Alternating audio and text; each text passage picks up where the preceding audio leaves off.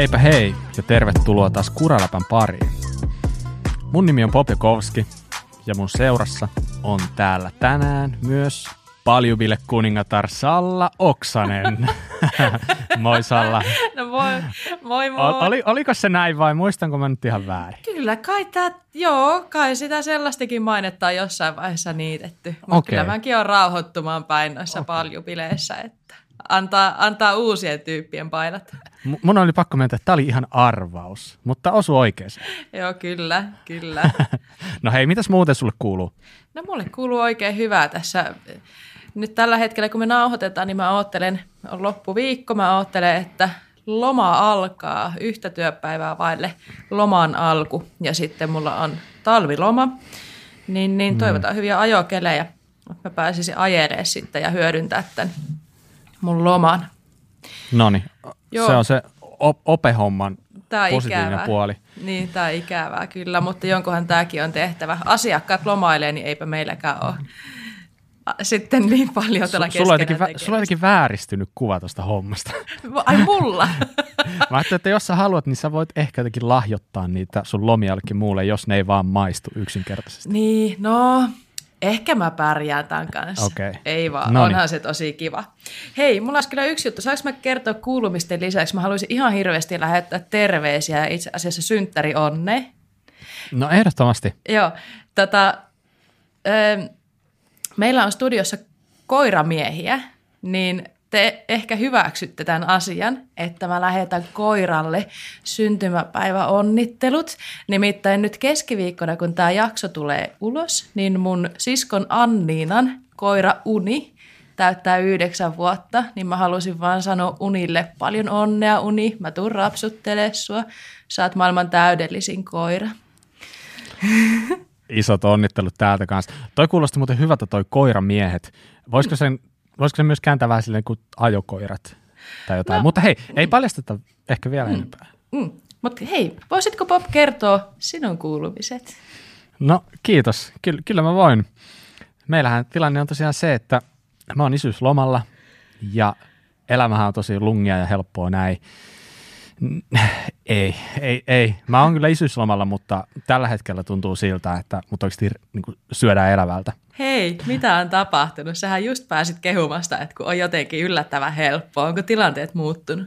Siis pienimmän kanssa kaikki on niin kuin enemmän kuin hyvin. Mm. Ja siis hän, hän on rauhallinen, hän nukkuu, syö, nukkuu, mm. syö. Siitä sitä perusjuttua. Mutta nämä kaksi muuta, niin ne on tajunnut, että nyt täällä on oikeasti joku, jota voi vähän höykkyttää ja se on tapahtunut. Onneksi pääsi vähän tänne meidän Kuraleppä-studiolle pikkasen ottaa happea ja nauhoittamaan, niin tämä on ihan oikeasti niin kuin lomaa mulle. Hienoa näin. Kiva, toivottavasti tuntuu lomalle vielä sitten nauhoituksen jälkeen. Kyllä. Hei, tässä vaiheessa pakko sanoa, että tämäkin jakso on nauhoitettu yhteistyössä Specializedin ja Syklin kanssa. Eli toisin sanoen heidän ansiosta me pystytään tekemään tätä teille ilmaiseksi kuunneltavaksi. Iso peukku niille. Ja tosiaan Spessu on varmasti teille tuttu pyörämerkki ja Sykli on yksi Spessun jälleenmyyjistä. Löytyy sykli.fi. Hyvä. Tällä kertaa onkin luvassa aika mielenkiintoista settiä tota, koska meillä on vieras. Tiedätkö Salla mitä? No. Jotenkin, tämä on tosi, tosi hassua, mutta aina kun meillä on näitä vierailijajaksoja, niin mä aloitan nämä jaksot silleen, niin kuin, että meillä olisi joku hirveän iso, hieno yllätys, mm. ja sitten oikeasti siinä jakson nimessä lukee, kuka meillä on vieraana. Joo, aivan totta Eikö, eikö se vähän hassua? Sovittiin, että me pantataan tätä asiaa, mutta ka- kaikki taitaa tietää jo kyllä. niin, sitten se vähän tuntuu hassulta. Niin, tur- turhaan me nyt varmaan tätä sille pantataan. Että, eli tota, Joonas Riihelä on meillä täällä vieraana. Moi Joonas. Morjesta Bob ja Salla. Moi moi. Hauska olla täällä. Hei, mitä sinne sulle kuuluu? No mä vastaan tälleen vähän oudosti, että ihan hyvä kuuluu. Okei, okay. kuulostaa, kuulostaa Tuli- tosi oudolta. T- Tulin tuossa juuri koiralenkiltä kotiin ja, ja, ja täytyy sanoa myös, että meidän koiralla on nyt syntymäpäivät. Mm. Oi, oi, oi. Isot onnittelut. Onnittelut vielä Kiitos. Pepeellekin. Nyt on kaikkien koirien synttärit. Milloin on Milan Joo. synttärit, Bob? Voi, voi, voi. Se on siis maaliskuun kahdeksas päivä ehkä. Eli ei ole pitkä enää. Pari Mm. viikkoa. No niin, sit pidetään Tää- Milallekin oma jakso. Okei, että oliko, se, oliko se Pepe se Joonas sun koiran nimi? Joo, Eli kyllä. tämä on siis tuli Pepe vähän, tämä jakso. mä tu- Juu, kiitos. tota, mulle tuli vähän paha mieli, kun et mä olin lenkillä sen kanssa ja sitten mulla meinasi vähän tulla kiirettä ne na- nauhoituksiin ja, ja tota, jouduin vähän kiirehtiin ja se vähän katsoi mua, että hei, että mikäs juttu tää on. Niin, älä iske tollanen. Niin, ei meillä ole mikään kiire, anna mä möyrin täällä lumihangessa. Niin. Mutta Pepellä on tosiaan syntymäpäivät ja se on Romaniasta tullut katukoira ja, ja, ja me ei ihan tarkkaa tiedetä sen ikää, mutta se on suurin piirtein tänään.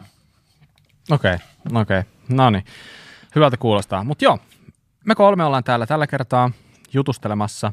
Kuraläpän yksi jäsen Mika on tällä hetkellä vähän lomailemassa.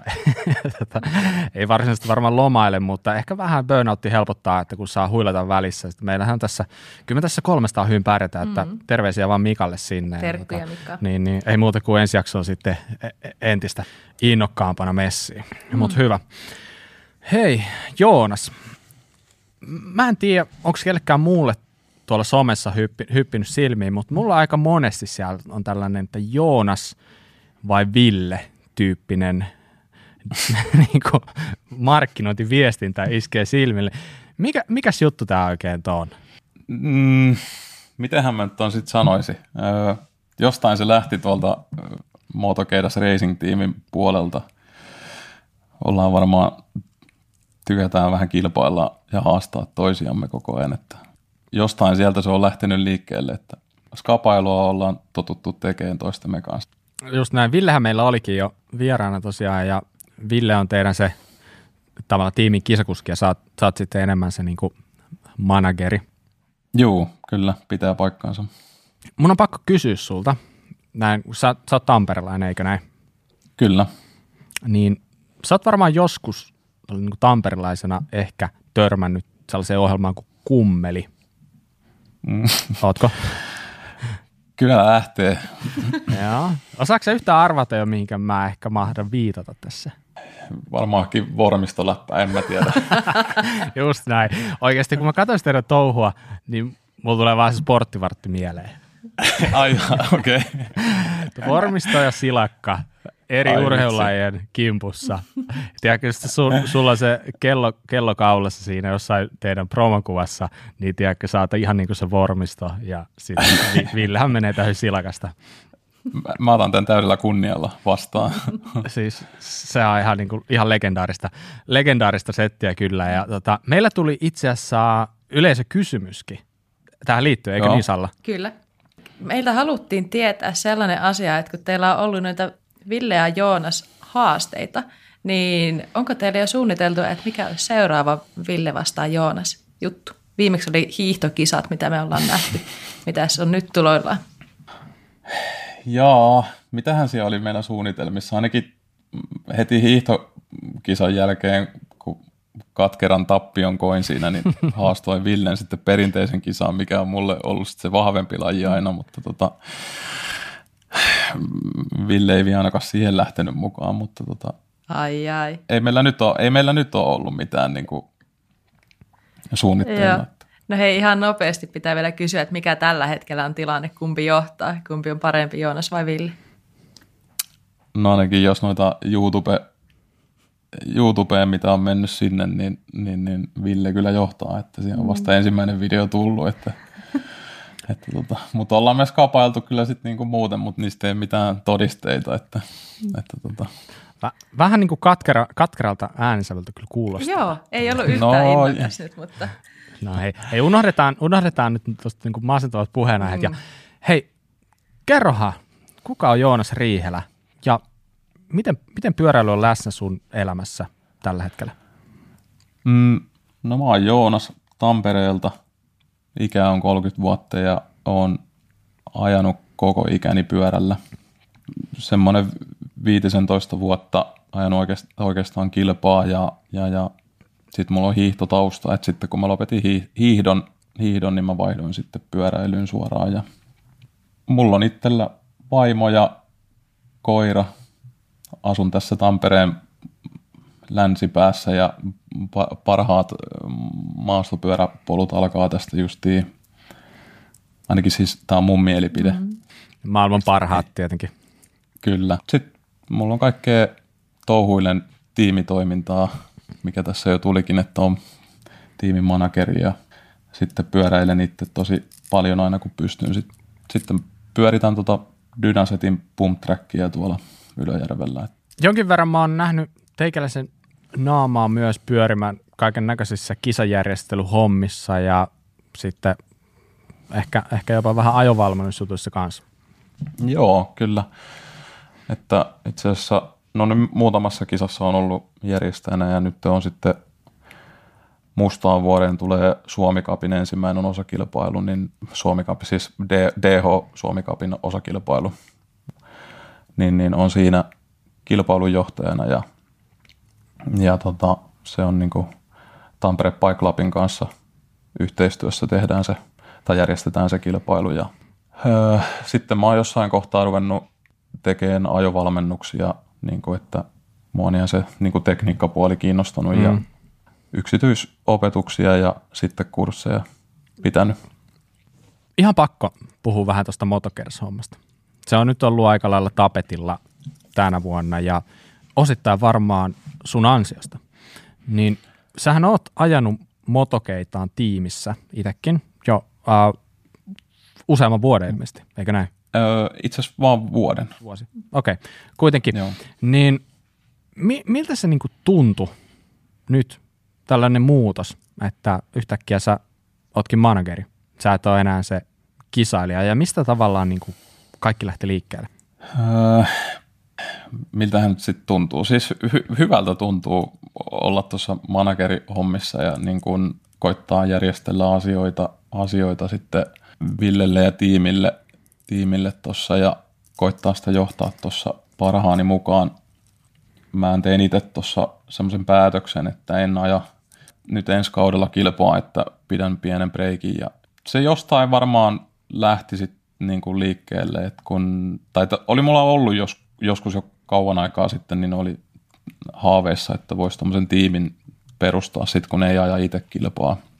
Ja sitten Saunamäen Antti, joka on meidän toinen videokuvaajista, niin se oli, se on joskus puhu, että olisi sillä siisti valmentaa Villeä niin kuin siinä mielessä, että niin kuin avustaa sitä niin, että pystyy vaikka kaikkia kellotuksia tekemään ja näin poispäin. Ja sitten varmaan siitä se lähti sitten se idea, että mä otin sitten öö, tuohon Aallon Miikaan yhteyttä, joka on sitten Motokeitaan puolella nyt meidän yhdyshenkilö, mutta se oli silloin tiimimanagerina, niin mä sanoin sille, että mitäs jos mä hyppään sun jakkaralle sitten, että hmm. onnistuisiko. Ja se sanoi, että hmm. hän ei näe kyllä siinä yhtään minkäännäköistä estettä, että antaa palaa vaan. Voisitko Joonas kertoa vielä, että mitä, mitä siihen tiimimanagerin toimenkuva oikein kuuluu? Mitä kaikkea sä nyt puuhaat ton tiimin kanssa?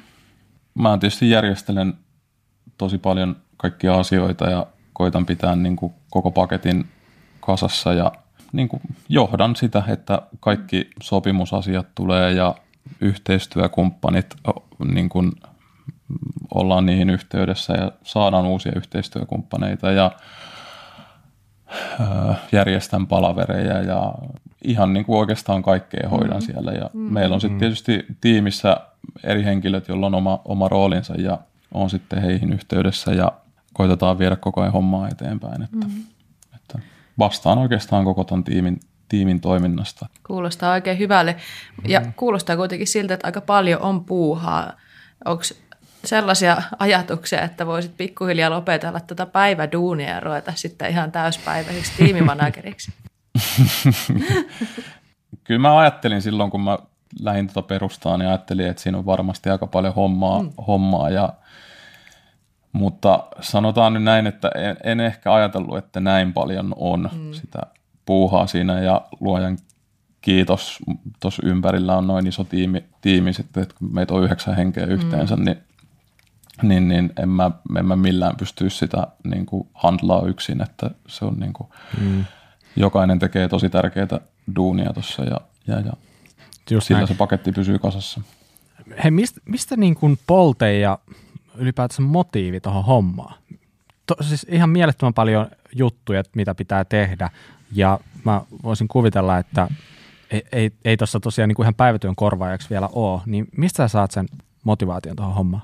Mm, no mä oon varmaan luonteeltani ollut semmoinen aina, että tykkään auttaa, auttaa muita aina parhaani mukaan, mitenkä, mitenkä sitten ikinä pystyy ja kerkee. Mm. Ja nyt sitten kun tein sen päätöksen, että en edes kaudella aja kilpaa, niin siitä lähtee muutama hassu tunti viikosta lähtee pois, kun ei treenaa niin aktiivisesti, niin kyllä mä sitten niin mietin, että jotenkin mä haluan olla hyödyksi, hyödyksi sitten ja Ville, joka meidän kuski on, niin se on ihan älyttömän motivoitunut treenaa, treenaa ja haluaa viedä sitä hommaa eteenpäin, niin, niin, niin kyllä sitä on niin kuin ihan ilo sitten tuossa tukea ja auttaa. Että. Oliko se homma just niin, että tavallaan sä näit sen potentiaalin Villessä ja siitä lähti idea? Vai lähtikö idea eka ja sitten löytyi Ville siihen, niin kun, että Ville voisi olla se tyyppi? Kyllä se lähti Villestä se niin kuin idea liikkeelle, mm. että, että mä, oon, mä oon tuntenut Villen, Ville jo tosi pitkään ja, ja, ja ollaan treenattu ja yhdessä ja niin kuin, on suoraan sanon iha, ihaillut miestä, että on kyllä niin kuin, asenne on kohillaan ja tota, niin, siitä se niin kuin lähti se idea liikkeelle. Mm. Mä kun kuuntelen tota, tota sun juttua ja kun, kun mä kuulin, että te rupeatte tekemään tätä tiimiä, niin mä silloin ajattelin, että ei hitsi, Joonas on kyllä niin kuin seuraava pyhimyksestä, että kun sä oot tollanen, siis aivan mahtavaa työtä, haluat tehdä toisen eteen, eli ei ole semmoiset niin itsekään tarkoitusperät ollenkaan tuolla taustalla, vaan ihailtavaa, että haluat tukea mm. Ville ja olette saanut tuommoisen tiimin tuohon ympärille. Tämä on mun mielestä niin aivan mielettömän hieno juttu. Tosi kiva mm. nähdä sitä, että mitä teidän tiimi sitten saa aikaiseksi ja mihin tämä kaikki menee. Ja tietenkin Villellekin kaikki tsemppi sitten tulevalle kaudelle, mutta ei, ei parempaa taustatiimiä pystyisi toivoa varmastikaan. Mm. Mun pakko kompata sillä, että et, et aika monesti just tavallaan tällaiset taustajoukothan jää tosi varjoon, jää aika pienelle huomiolle sitten lopulta, että niin, niin, niitä on varmasti muitakin ja on todella siistiä, että on tällaisia ihmisiä, jotka oikeasti, joilla on, on motiivi auttaa toista ja yrittää kun sä tiedät kuinka vaikea Suomesta on ponnistaa tällaisessa lajissa, niin mm. varsinkaan ilman mitään tukea, niin siinä helposti käy niin, että no, nuoret nyt vaan jostain kumman syystä joko lopettaa tai siirtyy johonkin muihin juttuihin, niin jos tässä niin kun saadaan Villelle jonkinlaisia mahdollisuuksia luotua, ehkä näyttää, että mihin se potentiaali riittää, niin onhan se ihan mielettömän siisti juttu. Kiitoksia vaan Salla, mm. Salla sulle tota, noista sanoista, mutta tota, ö, piti lisätä, että kaikki, keltä mä kysyin, kysyin, että lähetkö tähän tiimitoimintaan mukaan, niin kaikki lähti, ne, keltä kysyinkin mm. sitä, että tuhannesti kiitoksia heille kaikille, jotka on mukana tässä. Mm. Ihan huippuhieno juttu kyllä. Yksi oikeastaan vähän vastaavanlainen keissi tietyllä lailla, ei ihan täysin, mutta se mitä mä oon, minkä suhteen mä oon tosi paljon miettinyt, että mitä ihmettä on oikeastaan just se, että on alkanut somessa pyöriä tosi paljon vasta niin kuin sisäpyörämatskua, niin kuin videomateriaalia Ylöjärveltä ja nimenomaan tuolta Dynaset. Dynaset, onko se nyt sitten Pump Track, mikä se on nimeltään? Onko se Pump Track? Joo, Dynaset Pump Track. Kyllä, Kyllä, just näin. Jos mä oon oikein käsittänyt, niin sä oot aika pitkälti vastannut siitä, että mitä siellä on. Ja voin kuvitella, että sekään ei ole ihan mikään tällainen pikku helppo projekti, joka pitää kerran vuodessa tehdä, vaan se vaatii aika, aika lailla ison duuni. Niin kerro vähän, mikä Dynaset on. Öö, no Dynasethan on niin kuin yrityksenä, se tekee hydrauliikan apulaitteita työkoneisiin – heidän niin kuin, tämä omistajataho on sit inno, innokkaita niin kuin moottoripyöräpuolen kavereita. Ja tota, ne perusti sinne alun perin sisämotocross-hallin. Ah, ja, okay. ja ne pyöritti sitä, se on siinä samassa pihapiirissä, ja ne pyöritti, pyöritti sitä äh, muistaakseni 12 vuotta. Joo. Ja siinä ei ollut sitten jatkajaa enää siihen hommaan, hommaan että kukaan ei ole kiinnostunut siitä sitten aloittaa pyörittää sitä ja samaan aikaan me Villen kanssa mietittiin, että mitä olisi hyviä treenimuotoja täällä Suomessa, mitä me voitaisiin tehdä, että meidän niin kuin, ajotatsi säilyy talven ylitte. Ja sitten tuli idea, että, että mitä jos saisi niin pump trackin tehtyä johonkin sisälle. Ja sitten mä rupesin hirveästi etsiin kaikista kaikkia hallivariaatioita, pistin lehteen ilmoituksia, että voisiko siellä, niin kuin, olisiko joku puoli laho, lato tai joku, niin kuin, mikä pääsisi niin kuin, tekemään pump trackin. Ja no sitten yhtäkkiä tuli mieleen, että mitähän tuo Dynasetillä, kun se loppui se toiminta, niin että mitähän siellä on niin kuin menossa ja sitten mä otin sinne yhteyttä ja tota, kävin, kävin vähän katteleen sitä paikkaa siellä, sovittiin sitten kuvioista ja sitten se sitten lähti, lähti oikeastaan liikkeelle, että sehän oli niin kuin oikeastaan ihan täys lottovoitto, kun siellä oli ne kaikki hiekat ajettu kasalle mm. sinne hallin keskelle ja tota, sehän oli vaan sitten vaan kun rupeaa läpyttää rataa, niin, niin, niin kaikki oli niin kuin tarjottimella. Kuulostaa ehkä vähän liiankin helpolta. Varmaan todellisuus ei ole ihan noin, noin yksinkertaista, mutta mitä sen radan suunnittelu ja toteutus, mitä kaikkea se on vaatinut? Kuinka paljon se vaatii työtä, kuinka paljon se vaatii sitä suunnittelua? Saatko siitä sanoa? No ihan alkuun mä lähdin sillä, että mä kävin katteleen asfalttiratoja, mitä tässä, no Tampereella on yksi, yksi rata, niin kävin ottaa vähän mittoja, että minkälainen se oli ja sitten soittelin Vesikon Janille ja Mäennenä Jukalle ja kyselin, että kun he on tehnyt pump aikaisemmin, että mitä pitää ottaa huomioon. Ja niiden ohjeistuksella, kun poimin muutamia juttuja ja sitten kaveri piirsi mulle sen radan ja radan ja niin kuin alkusuunnitelman, niin kuin että mä kerroin, että mitä siihen voisi tulla, minkälainen alue meillä on käytettävissä siitä hallista. Ja sitten mä rupesin kyseleen talkoolaisia sinne ja mehän saatiin tosi iso porukka sinne silloin, kun se homma lähti käyntiin, että me tyyliin niin kuin kahdessa päivässä mm. rakennettiin se rata sinne. Ja sen verran munkin taustasta, että mä oon tehnyt joskus työkseni tota, tai ajanut kaivuria työkseni, niin se oli pikkasen helppo sitten niin kuin munkin hypätä sitten vaan kaivurin puikkoon ja ruveta sitten läpyttää rataa, kun tietää periaatteessa, että miltä mm. ne kummut pitää näyttää ja ei ole ihan tuntematon laite toi kaivinkonekaan. Niin. Kyllä. Menikö se kerrasta purkkiin vai kuinka monta kertaa niitä piti muotoilla uudestaan? Se meni itse asiassa kerrasta. Aha, okei. Okay. Kaikki kuulostaa, Et... kaikki kuulostaa siltä, että oli hiekat valmiina, kaivuri, kaivuri osaaminen kunnossa ja kerrasta purkkia oli paljon talkoolaisia. Mutta hei, kun teillä on se hiekkapohjainen rata kuitenkin, niin se varmaan vaatii jonkin verran myös kunnostusta ja ylläpitoa. Mitenkä paljon vaatii tuollainen rata sitten sitä talkoilua pitkin talveen? Joo, siis sitähän, sitähän saisi niin kuin tässä niin kuin läpi talven, sitähän saisi kastella varmaan joka viikko, mm. koska se, se pölisee, se on semmoista savi, savipohjasta ja se pölisee ihan hulluna. Ja kun voitte kuvitella, että kun siinä hallissa on sama lämpötila kuin ulkonakin, niin, niin, niin se ei ihan aina onnistu se kastelu mm. siellä. Semmoista ylläpitoa siinä on.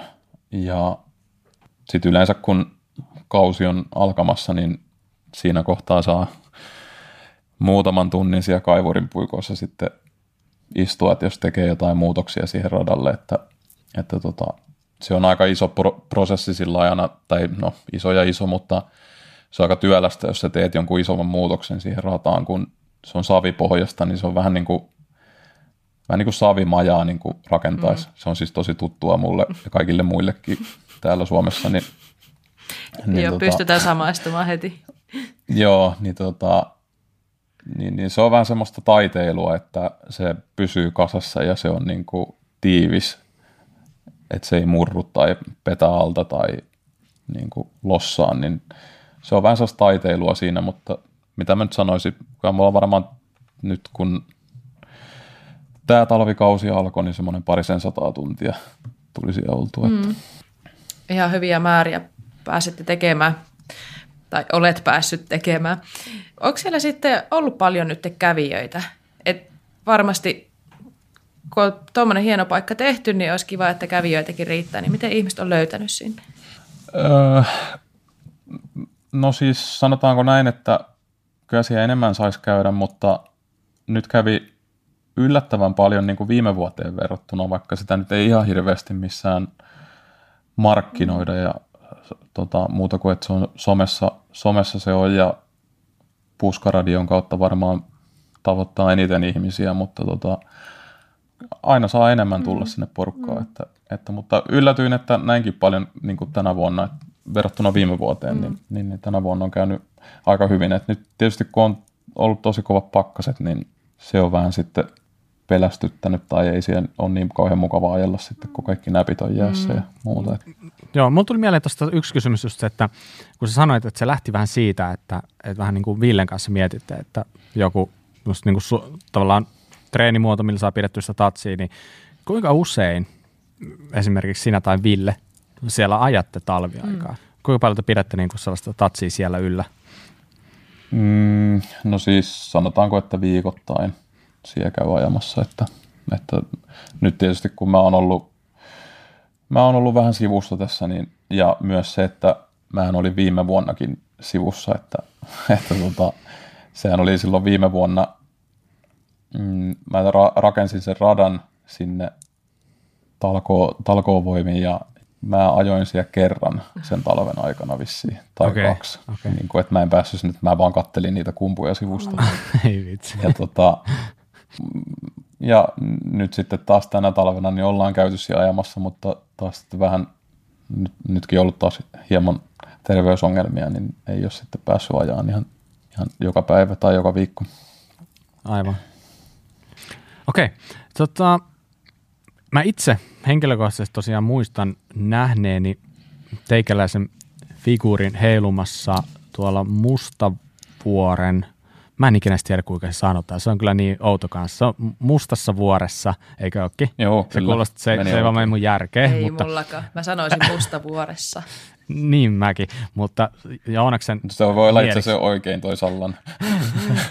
okay. Sie- siellä oli kisat 2000 19. Se oli varmaan ehkä ensimmäinen kerta, kun siellä nyt hetkeä järjestettiin joku tällä enduro-skapa, eikö näin? Joo. Niin mä olin itse siellä ajamassa ja mä muistan, että, että sä olit ratamestaran siellä, eikö vain? Joo. Joo, mutta leimattiin sitten ratamestarin nimellä. Okei, okay, niin, niin, että sä et tehnyt mitään kuitenkaan sen eteen. Joo, joo en mä tietysti tehnyt. Ei vaan, kyllä mä tein kaikki siis radat siellä, mutta mä, se jäi vaan sitten, että mua kutsuttiin sen jälkeenkin ratamestariksi. Sä oot saanut leiman nyt ikuisesti. Mm, kyllä. Okei, okay. mutta joo, teillä on ilmeisesti aika sellainen niin kuin tiiviskin jengi, jolla te järkkäätte jonkin verran skaboja. Tai silleen, Joo, että mä oon, teillä oli ilmeisesti myös viime vuonna oli sama kisa, tai se oli joku, se oli vähän eri nimellä, se oli joku tällainen Gravity, mikä, mikä, mikä sen nimi nyt olikaan? Joku, joku Gravity Race. Joo. MGR. Mustavuori Gravity Race. MGR. No niin, Ole hyvä. Joo, se oli yhdistetty kilpailu. Okei. Okay. Joo, kiitos. Ja tota, oliko teillä tulossa ensi vuonna että DH-kisa, onko se siinä mukana mitenkään?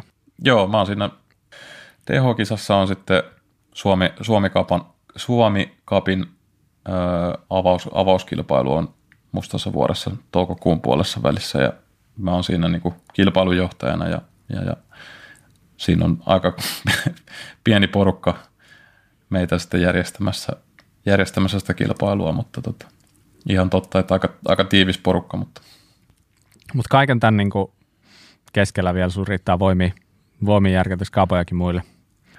No joo, kyllä mulla tässä nyt on aikaa paljon enemmän kuin ei treenaa niin tosissaan, niin aika on yllin kylli. Mm. No ei vaan, mä oon vähän ehkä huono välillä sanoa ei, mm. mutta tota, sitten mä taas toisaalta tykkään haastaa itteeni, mm. että en mä tuommoista kilpailujohtajan paikalla ole istunut koskaan mm. aikaisemmin ja tykkää uusista haasteista, niin sitten tuli lähettyä siihen mukaan. Mä oon huomannut kyllä itse sama asia, että sen jälkeen kun lopetti kilpailemisen, että ei ollut fokus enää siinä niin kuin omassa tekemisessä niin paljon, niin yllättävän moneen paikkaan sitä kerkee sitten, että kun kuitenkin jollain tapaa, en tiedä, onko se sitten, että haluaa olla mukana tässä lajissa ja näissä jutuissa, vai että ajautuu siihen, mutta tästä on tullut niin semmoinen elämäntapa, niin, niin, niin mutta Oletko samaa mieltä Joonas, että sitten kun on ollut mukana järkkäilemässä kaikkea ja toiminnassa mukana, niin se vähän niin kuin korvaa sitä, että sitten ei enää niin kuin ajeta kisaa, mutta ihan samalla tavalla näkee porukkaa,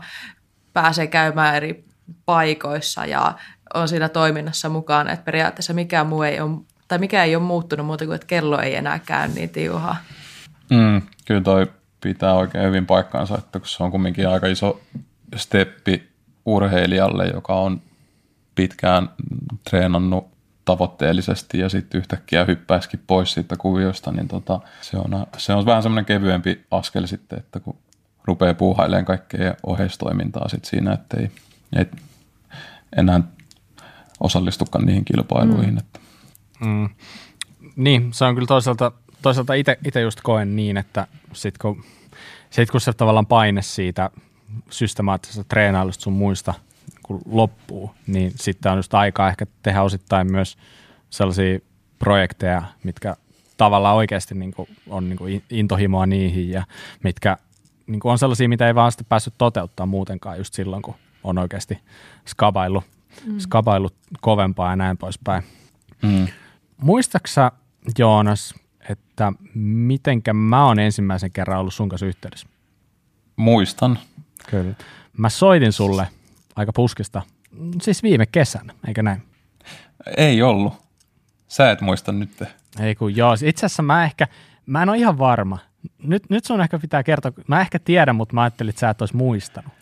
Joo, se, tota, se oli musta, mustassa vuorossa, niin sä tulit sinne, sinne tota, kilpailutoimistoon sen kilpailun jälkeen kertoon, että nyt sulla on kyllä ihan väärä aika, aika tota, että, että nyt tämä on mennyt ihan Sä muistat sen. Päin puuta. Oli, Joo, oliko se hitaampi, mä muistan, että se oli se meidän tuntui. ensimmäinen, niin, äh, mitä? Niin no. mietin, että oliko Bobilla hitaampi aika, miltä se oli tuntunut, niin hän tuli antaa palautetta, että ei voi pitää paikkaansa, vai miten sitä tarinaa on mennyt? Joo, Joo, se taisi mennä jotenkin sillä että hei mä ohitin ton yhden tyypin ja se on ajanut mua kovempaa.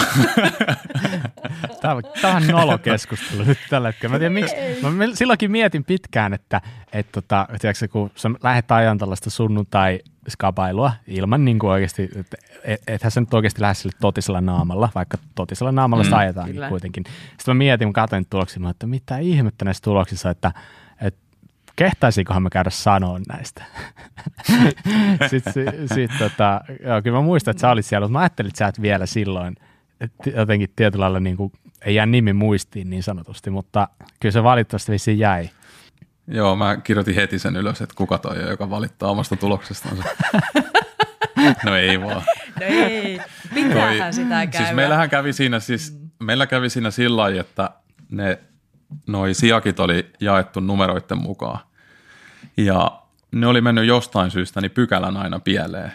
Niin luojan kiitos se oli noin, niin se oli helppo korjata sen jälkeen, niin aina, aina pykälä eteenpäin siirtää niitä, niin sen jälkeen ne rupesi täsmää, täsmäänsi, että Kyllä. Et sinähän kesti aika kauan, että me saatiin ne tulokset sieltä pihalle, pihalle mutta tota, onneksi mä olin siinä itse silloin mukana, kun mä pystyin sieltä heti valkkaan ettei meidän tarvinnut niitä sataa kuljettajaa käydä läpi, niin mä pystyin sieltä valkkaan kaikki kuumimmat nimet läpitte, että katon näitten aika, tarkistan ne. Mm. Oliko ja sitten sen jälkeen listalla? julkistettiin kolmen kärki.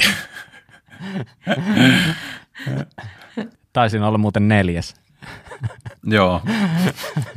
en muista tarkalleen, mutta, mutta joo. niin, mutta kuitenkin. No, muistaaksä, kun me oltaan, muistaaksä sen, kun me ollaan toisen kerran yhteydessä? Joo, kyllä, kyllä. mä muistan se oli, se oli viime kesänä, eikä ollutkin? Ja, joo, kyllä. Se yes. oli viime kesä. Joo, mä soitin sulle ihan, ihan sille kylmästi, kylmästi silleen, että meillä täällä, meillä on ollut tapana täällä Seinäjoella paikallisella mäellä järjestää sellaista pientä happeningia aina silloin tälle. Ja, niin, niin ta, ajateltiin, että totta kai järjestetään uudestaan, mutta nyt, nyt niin kuin vähän jotain erilaista. Ja mietittiin sinne sitten, että haluttaisiin vähän jotain niin kuin ajovalmentajaa tekniikkavalmennusta. Ja sitten siinä yksi asia johti toiseen ja lopulta mä puhuin sitten sun kanssa puhelimessa. Ja sä itse asiassa tulit sitten pitää meille koutsausta, mistä jengi oli, oli oikein, oikein fiiliksessä. Niin mi, miten toi ajovalmennushomma on sulla tullut mukaan kuvioon? Ja onko se niin sulla tavallaan aika vielä alkutekijöissä vai onko tehnyt sitä jo pitkään ja minkälaisia ajatuksia sulla on sen suhteen niin tulevaisuuteen? Mä oon sitä tehnyt nytten joku nelisen vuotta ja mä en ole koskaan sitä missään somessa rummuttanut tai markkinoinut mitenkään, että, että tota, mä oon niitä tehnyt sillä lailla, että jos joku on kysynyt ja sitten jonkun kaverin kautta on sitten kuullut, että hei mä voin jeesailla tuossa tekniik- tekniikkahommissa ja se on varmaan kumpua sieltä liikkeelle, kun 2017, ei kun 2016 mun hyvä ystävä Keskisen Antti kysyi, et, tai se osti pyörän ja se kysyi, että voisitko sä vähän mentoroida mua tähän niin kuin lajiin.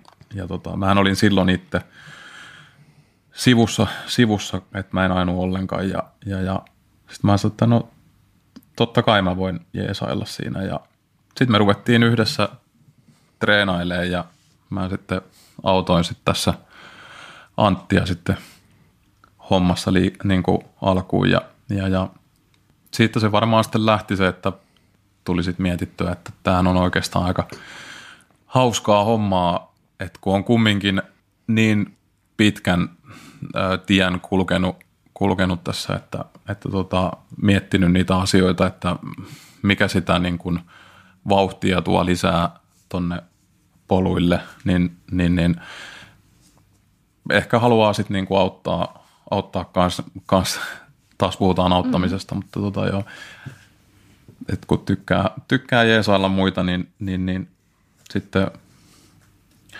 on ollut sitten kiva, kiva sitten tuota tehdä, että kertoo, kertoo miten pääsee eteenpäin sitten tuossa tekniikkahommissa. Että.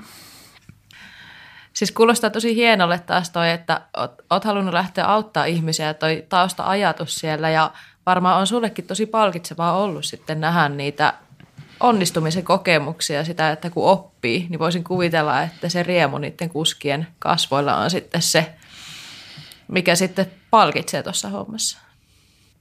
Mm, kyllä, se on ihan mahtavaa nähdä siinä ja, ja mitä kysyit Pop tuossa, niin vielä niin öö, homma on varmaan aika alkutekijöissä mulla, että kyllä mulla suunnitelmissa on tuossa, että rupean sitä tekemään vähän enemmän, enemmän sit kun on aikaa ehkä kanssa enemmän, että, että nyt, nyt on niin monta rautaa tulessa, että en mä, ei, ei kerkeä enää keskittyä siihen valmennushommaan, että on mulla tässä niinku semmoisia satunnaisia, satunnaisia yksityistunteja on, on niinku pitänyt, mutta, tota, mutta sitten kyllä mulla tulevaisuudessa on aika, aika paljon onkin haaveillut kaikista, kaikista endurokursseista ja niitähän on jo yksi kappale tässä pidettykin. Tämmöinen, missä on useampi kaveri sitten. Ei kun kaksi kappaletta niitä on pidetty, anteeksi. Niin. Ja missä mm. on useampi kaveri sitten pääsee osallistumaan kurssiin, mm. mutta tota, vähän, vähän sillä vielä auki oikeastaan, että, mutta tavoitteessa on ainakin, että mä rupean niitä pitää vähän enemmän. Onko sulla sellainen fiilis, mikä mulla on, että niiden kysyntä on tällä hetkellä aika kovassa kasvussa? Että jos miettii vaikka viisi vuotta takaperi, niin Suomessa varmaan ihan hirveän monta niin sanotusti kurssia tai koulutusta ei se ole pidetty, mutta nyt taas sitten katsot, katsot vaikka somessa, niin kyllä niitä osuu silmään aina silloin tällöin, että se on niin kuin selkeästi kiinnostusta ihmisillä kehittää myös sitä ajotekniikkaa, että se, se on ehkä aika monella sellainen perisynti tässä laissa, että laitetaan hirveät eurot siihen polkupyörään ja kaikkiin niihin osiin mm. ja varusteisiin. Ja sitten ei oikeastaan, se jää siihen. Sä et yhtään niin kuin mieti sitä sun itse asiassa ajamista, sä kuvittelet tavallaan, että sä kehityt vaan sillä, että sä nyt käyt ajelemassa ja sitten sä ostat vähän vuosivuodet vähän paremmat vehkeet. Tiedätkö? Mm, niin, kyllä. niin, niin, toi, toi on mun mielestä se fiilis ja ehkä sitä nyt varmaan itsekin on samaan kuoppaan niin sanotusti astunut, mutta mikä niin kuin sulla on ylipäätänsä fiilis siitä, että kuinka iso merkitys siinä niin kuin ajamisessa ylipäätänsä niin varusteilla on ja kuinka iso se on se tekninen puoli? Mitä sä niin itse henkilökohtaisesti, kuinka paljon sä itse oot tavallaan niin kuin tollainen hifistelijä, kuinka paljon sä mietit kaikkia säätöjä ja kaikkea, mitä, mitä tota sun pyörässä ja keulassa on vai mitä sä oot mieltä tästä? No mun täytyy myöntää, että vaikka mulla on nyt se 15 vuoden kilpailukokemus, niin viime kaudelle, kun mä ajoin sähkösarjaa Enskaa, niin se oli ensimmäinen pyörä, mikä mä vaihdoin iskarit.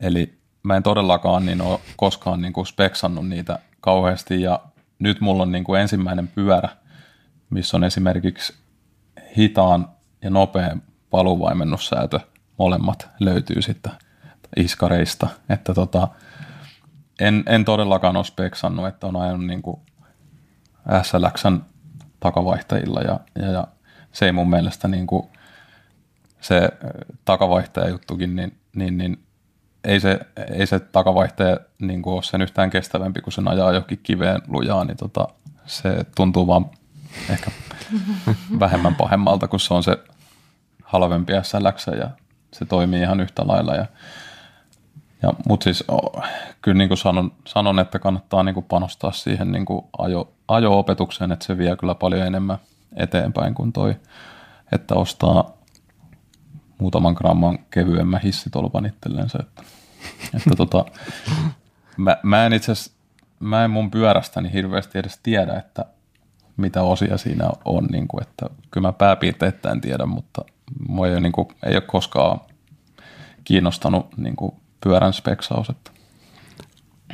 Miten musta tuntuu, että aika monesti se menee just niin päin, että ne, jotka ajaa kovaa, niin niitä ei sille ei hirveästi kiinnosta. Okei, ehkä löytyy vähän poikkeuksiakin, mutta, mutta heti tulee meille vinnari, joka meillä oli, joka oli myös vähän silleen, niin kuin, että ei ole niin väliä, että, että, tota, speksaaminen, speksaaminen on vähän niin kuin toissijasta. Niin, niin. Joo, juttu. kyllä. Si- siis kyllä mä niinku, siis totta kai säädän pyörää. Hmm. Iskarisäätöihinkin mä oon tehnyt sen nyrkkisäännön, että sit kun niitä ei enää mieti tai ne ei häiritse, niin silloin ne on aika hito hyvin niin kuin säädössä. Et, et sitten kun niitä rupeaa säätämään, niin siinä jotenkin menee niin kuin vaan kuuppa jumiin ja, ja, ja sitten niitä kääntelee ja vääntelee, mutta tota, kyllä mä niinku säätöjä mä teen pyörään kyllä, mutta en, en, en speksaa niinku pyörän osia. Että, kyllä. Et, mulla on itse asiassa aika hyvä tarina tässä kerrottavana, kun tota, mä olin kaverin kanssa Sappeen paikkaparkin ylä, hissi, hissin yläasemalla ja, ja, ja meillä oli aikaisemmin ollut puhetta hitaan ja nopean paluvaimennuksen säädöstä keulassa, että minkälainen se patruuna on siinä. Ja tota, silloinen Suomen mestari niin kurvasi siihen yläasemalle pyörällä ja mä sanoin sitten sille mun kaverille, että hei, kato, tossa on toi patruuna, missä on se säätö. Niin tämä kaveri, kaveri tota sitten, tämä siis silloinen Suomen mestari sitten kysyi, että mitä sitten tapahtuu? No niin, tämä vahvistaa sitä, mikä me just saadaan Mahtavaa. Ja tämä antoi synnin päästön kaikille niille, ketkä ei ole niin hirveän kiinnostuneita, tai niin kuin mä paljastin yhdessä jaksossa, että me en aina välttämättä muista, että mitä ne kaikki iskarin namiskat tekee. Että sitten aina kun rupeaa häirihtää joku, että joku tuntuu väärälle, niin sitten säätää niitä, mutta jos kaikki tuntuu ihan hyvälle, niin nauttii ajoelämyksistä. Niin siis siitä ajamisesta saa paljon enemmän irti, kun se ei tarvitse miettiä koko ajan Kyllä, sitä. just näin. Et, et, mä huomasin viime kesänä sen, kun mä ajoin ensimmäistä kertaa silleen, että mulla oli niin kuin jousikeula. Ja mä en oikeasti koko kesänä niin kuin koskenut sen säätöihin eikä mm. mihinkään. Ja mä huomasin, että itse asiassa mulla meni kesä ihan kivasti, että mun ei tarvinnut yhtään näpytellä niitä niin kuin klikkejä mihinkään muistiinpanoihin, mitä mä yleensä teen. Et mulla on niin kuin hirveän pitkä noutsi, kaiken näköisiä muistiinpanoja, niin ei tarvitse teistä ollenkaan. Ja elämä oli aika paljon kivempaa ja helpompaa ja ajaminenkin maistui mukavammalta. Ehti ajaakin enemmän. Mm. Joo. mutta, mutta Joonas, ää, mitä, voisitko sä antaa niin kuin kuuntelijoille jonkun vinkin näihin niin kuin tekniikkahommiin liittyen, että joku sellainen että mikä on niin perusasia, mikä, mihinkä kannattaa ehkä kiinnittää huomiota, kun ajaa vaikka lenkkiä tai laskee mäkeä. Mikä olisi sellainen joku Ihan perusjuttu. Voisiko, olisiko sulla mielessä mitään sellaista heittää? Voi olla ehkä jopa niin kuin vähän niin kuin yleisin virhe, mitä jengi tekee, tai joku tällainen, ihan mikä vaan. No siis mä väitän, että 85 prosenttia Suomenkin kuskeista niin ajaa ihan liian takaa sitä pyörää. Että siellä oikeasti täytyy olla siellä eturenkaan päällä, että siellä on pitoja, niin se on varmaan semmoinen, mikä ehkä kannattaa niin kuin keskittyä. Se on silloin balanssissakin se, se sun pyörä, kun sä oot siellä kunnolla, kunnolla siellä niin kuin ohjaustangon päällä, että, että sullahan pitäisi olla niin kuin leukalinja suurin piirtein tuossa stemmin yläpuolella, että riippuu tietysti, että kuinka jyrkkää reittiä mennään, mutta tuommoinen perus bike parkki, bike parkkireitti, niin, niin, niin sulla pitäisi olla semmoinen ryhdikäs, ryhdikäs ajoasento loivalla polvikulmalla ja, ja, ja sitten kyynärpäät sivuilla, että se on varmaan semmoinen, mitä niin kuin kannattaa niin kuin heti kun lähtee lajia harrastaa, niin miettiä ensimmäisenä se, että minkälainen se oikea oppinen ajoasento on sinne pyörän päällä, koska sen pois oppiminen on, on sit tosi työlästä. Mm. Toi oli ihan mielettömän hyvä vinkki. Mm. Ja niin mä näen tosi paljon ihmisiä ja itsekin tietenkin siihen sortunut varmasti joskus aika pahastikin, että hanuri on siellä aika takana niin koko ajan. Mm. Ja sitten sit ihmetellään, että miksi, miksi niin kuin etu, etupyörässä, niin etupyörä lähtee alta mutkissa ja tällaista. Ja ylipäätänsä se ajaminen on aika paljon hankalampaa sieltä takaa. Mutta joo, toi oli hyvä vinkki. Niin, niin ihan tonkin perusteella jo niin. Pitäisikö alkaa järkkää jotain kurssia tänne? Mm. Pääsis, pääsis teikäläisen oppiin. Viimeksi mä en nimittäin edes päässyt. Se oli hyvä. Ai niin, niin joo. Se oli hyvä. Kyllä. Mä, mä niin kuin oikein niin kuin että okei nyt Joonas. Mä haluaisin kyllä Joonaksi oppia jotain ja tuota, viimeiseen asti. Ja sitten lopulta kävi niin, että, että tota, syystä tai toisesta niin mä en päässyt. Mä en päässyt mukaan. Niin tota, mua ei vähän harmittaa se. Me, me voidaan pitää sellainen yksityisopetus. niin oi, oi, oi, oi, oi. Että Okei. Okay. Kuraläpän porukalle, olisiko semmoinen Hei, hyvä? nyt rupeaa no hei, hei, hei, ihan loistava. No. Tiedätkö mitä, heti vaikka no. ensi viikolla. Joo, okei. Okay. Kyllä. Mä oon valmis koska vaan. Mulla on nyt pyörä ja kaikki tikissä ja nyt on, niinku, nyt, on, no nyt on niin. valmis. No, mutta joo, loistava homma. Ja tota, jos nyt oikein ruvetaan puhumaan, niin se mikä ehkä susta Joonas tekee tavallaan erikoisen, tai mikä tekee sun tilanteesta erikoisen, on ne kaikki ne haasteet, mitä sä oot kohdannut tai kohtaat varmaan edelleenkin päivittäin, ja oot kohdannut niitä tässä vuosien varrella aika, aika paljonkin. Niin voitaisiko me lähteä vähän ajassa taaksepäin? Keskustele ehkä siitä, että mistä tämä koko sun intohimo koko lajiin on peräisin ja mitä vuosien varrelle on, mitä, mitä vuosien varrella on sattunut ja tapahtunut. Niin mistä kaikki lähti liikkeelle? Siis mä oon niinku pikkupojasta lähtien ajellut kylän kauppaa ympäri ja kaikista juurista ja kivistä pomppinut kaiken näköisillä pyörillä, että me oltiin niin kuin kavereiden kanssa, ajettiin tosi paljon fillareilla Ruutanan kylää ympäri, mistä on kotosi. Ja sitten jossain kohtaa sitten isä on vienyt meidät tuonne Onkiniemen Dirtille, mitä ei, ei enää ole, niin se oli semmoinen, tai sen sanottiin Dirtiksi, mutta se oli, se oli kyllä ehkä enemmän BMX-rata ja niin kuin, että semmoinen kunto, kuntotreeni, että ajellaan vaan sitä niin kuin ympäri, että se on hyvä treeniä ja sitten ehkä se vähän se kärpänen puras siinä kohtaa, että, että mitä jos tätä lajia rupesi tekeenkin vähän enemmän ja sitten mä jossain kohtaa kesätyörahoilla sitten ostin Raleikin semmoisen vähän paremman markettipyörän ja sillä sitten osallistuin ensimmäiseen maastopyöräkilpailuun ja siitä se sitten lähti eteenpäin homma, että ollaan ihan alusta asti lähetty perusmaastopyöräilystä XCstä liikkeelle ja sitten koko ajan nostettu kohti enemmän niin kuin vauhtilajien kuninkuuslajia, että alamäkipyöräilyä. Mm. Siellä taitaa olla aika, aika paljon erilaista pyöräilyä siellä taustalla ja eikö olekin niin, että kun lähtee selaamaan noita teidän motokeita videoita YouTubessa, niin siellähän taitaa olla jotain koosteita myös sieltä sun lapsuus- ja nuoruusajoilta sitä pyöräilystä. Onko mä nähnyt jonkun tämmöisen videon joskus? Joo, siellä on YouTube-kanavalla semmoinen, kun muistellaan menneitä. Me ollaan Villen kanssa molemmat ajettu ensin dirttiä tai jossain kohtaa dirttiä ja use, useampi vuosi ja niistä on videotallenteita vielä, vielä luojan kiitos.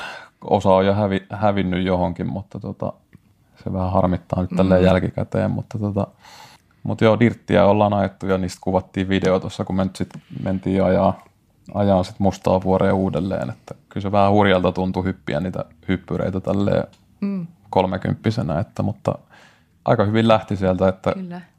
Känkäninkin tein siinä ensimmäisen päivän aikana, että se on ihan käsittämätöntä, että mä en ole sitä kymmenen vuoteen mm. tehnyt ja tämmöinen invaliidi, niin tota, miten se onnistuu, mutta kyllä se sieltä lähti. Se on jossain selkärangassa kyllä ihan selkeästi ollut.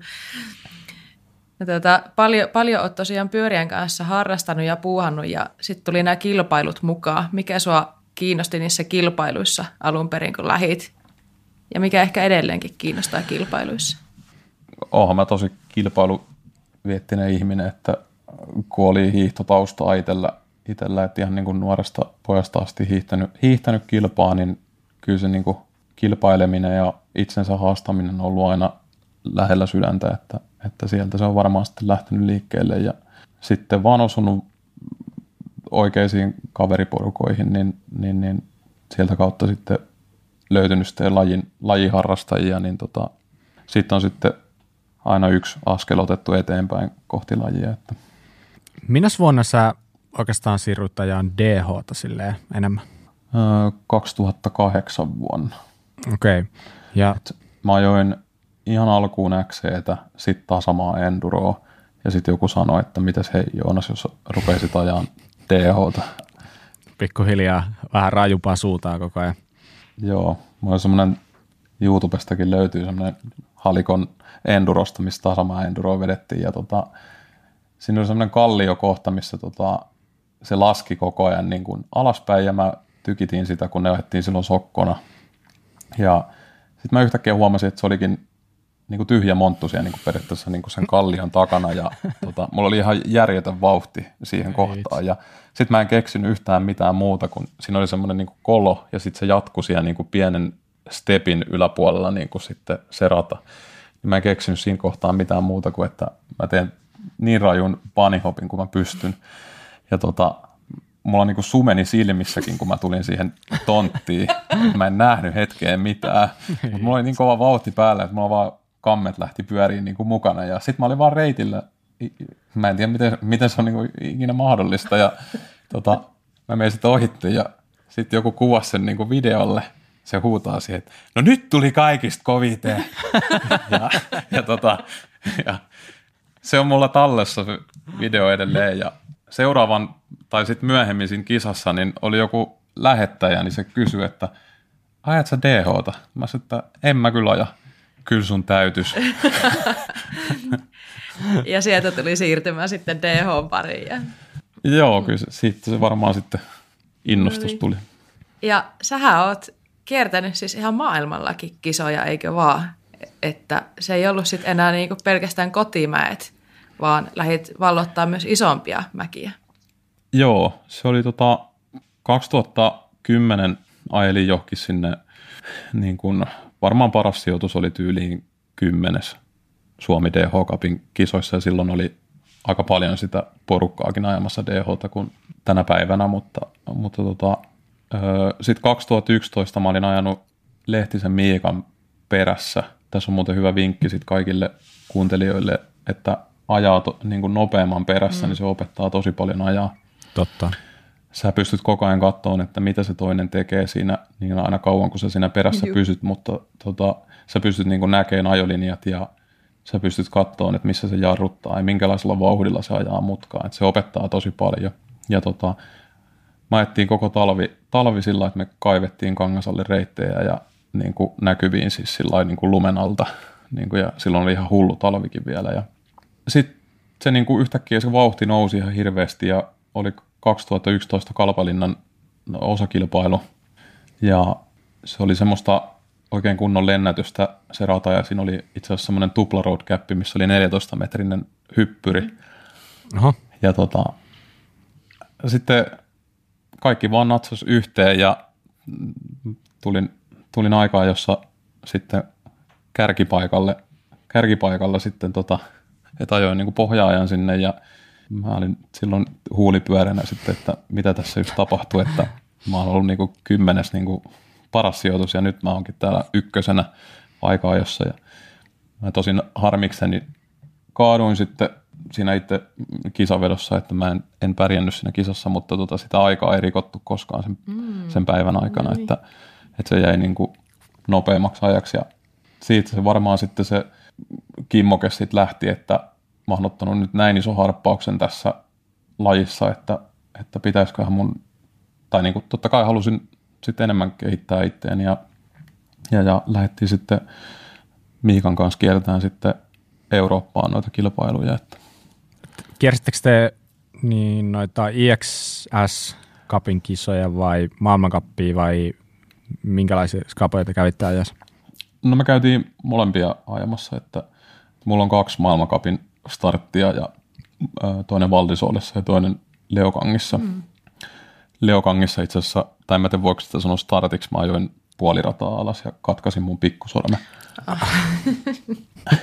se, oli vielä, se oli ihan siis kauhean fiasko se koko homma, kun toi, siellä oli ihan hullut jonot siihen hissiin ja mä olin siinä varmaan niin kuin tunnin tai puolitoista venannut, että pääsee sillä kondolilla sinne ylös. Ja sitten kun mä lopulta pääsen siihen niin kuin kondoolin tota, suuaukolle, että nyt mä pääsen rinteen päälle ja treenaan tätä rataa täällä. Ja sitten siinä on joku työntekijä tulee siinä, että, että hei, sori, että sulla on väärä kilpailunumero, että sun pitää mennä vaihtaa se numero.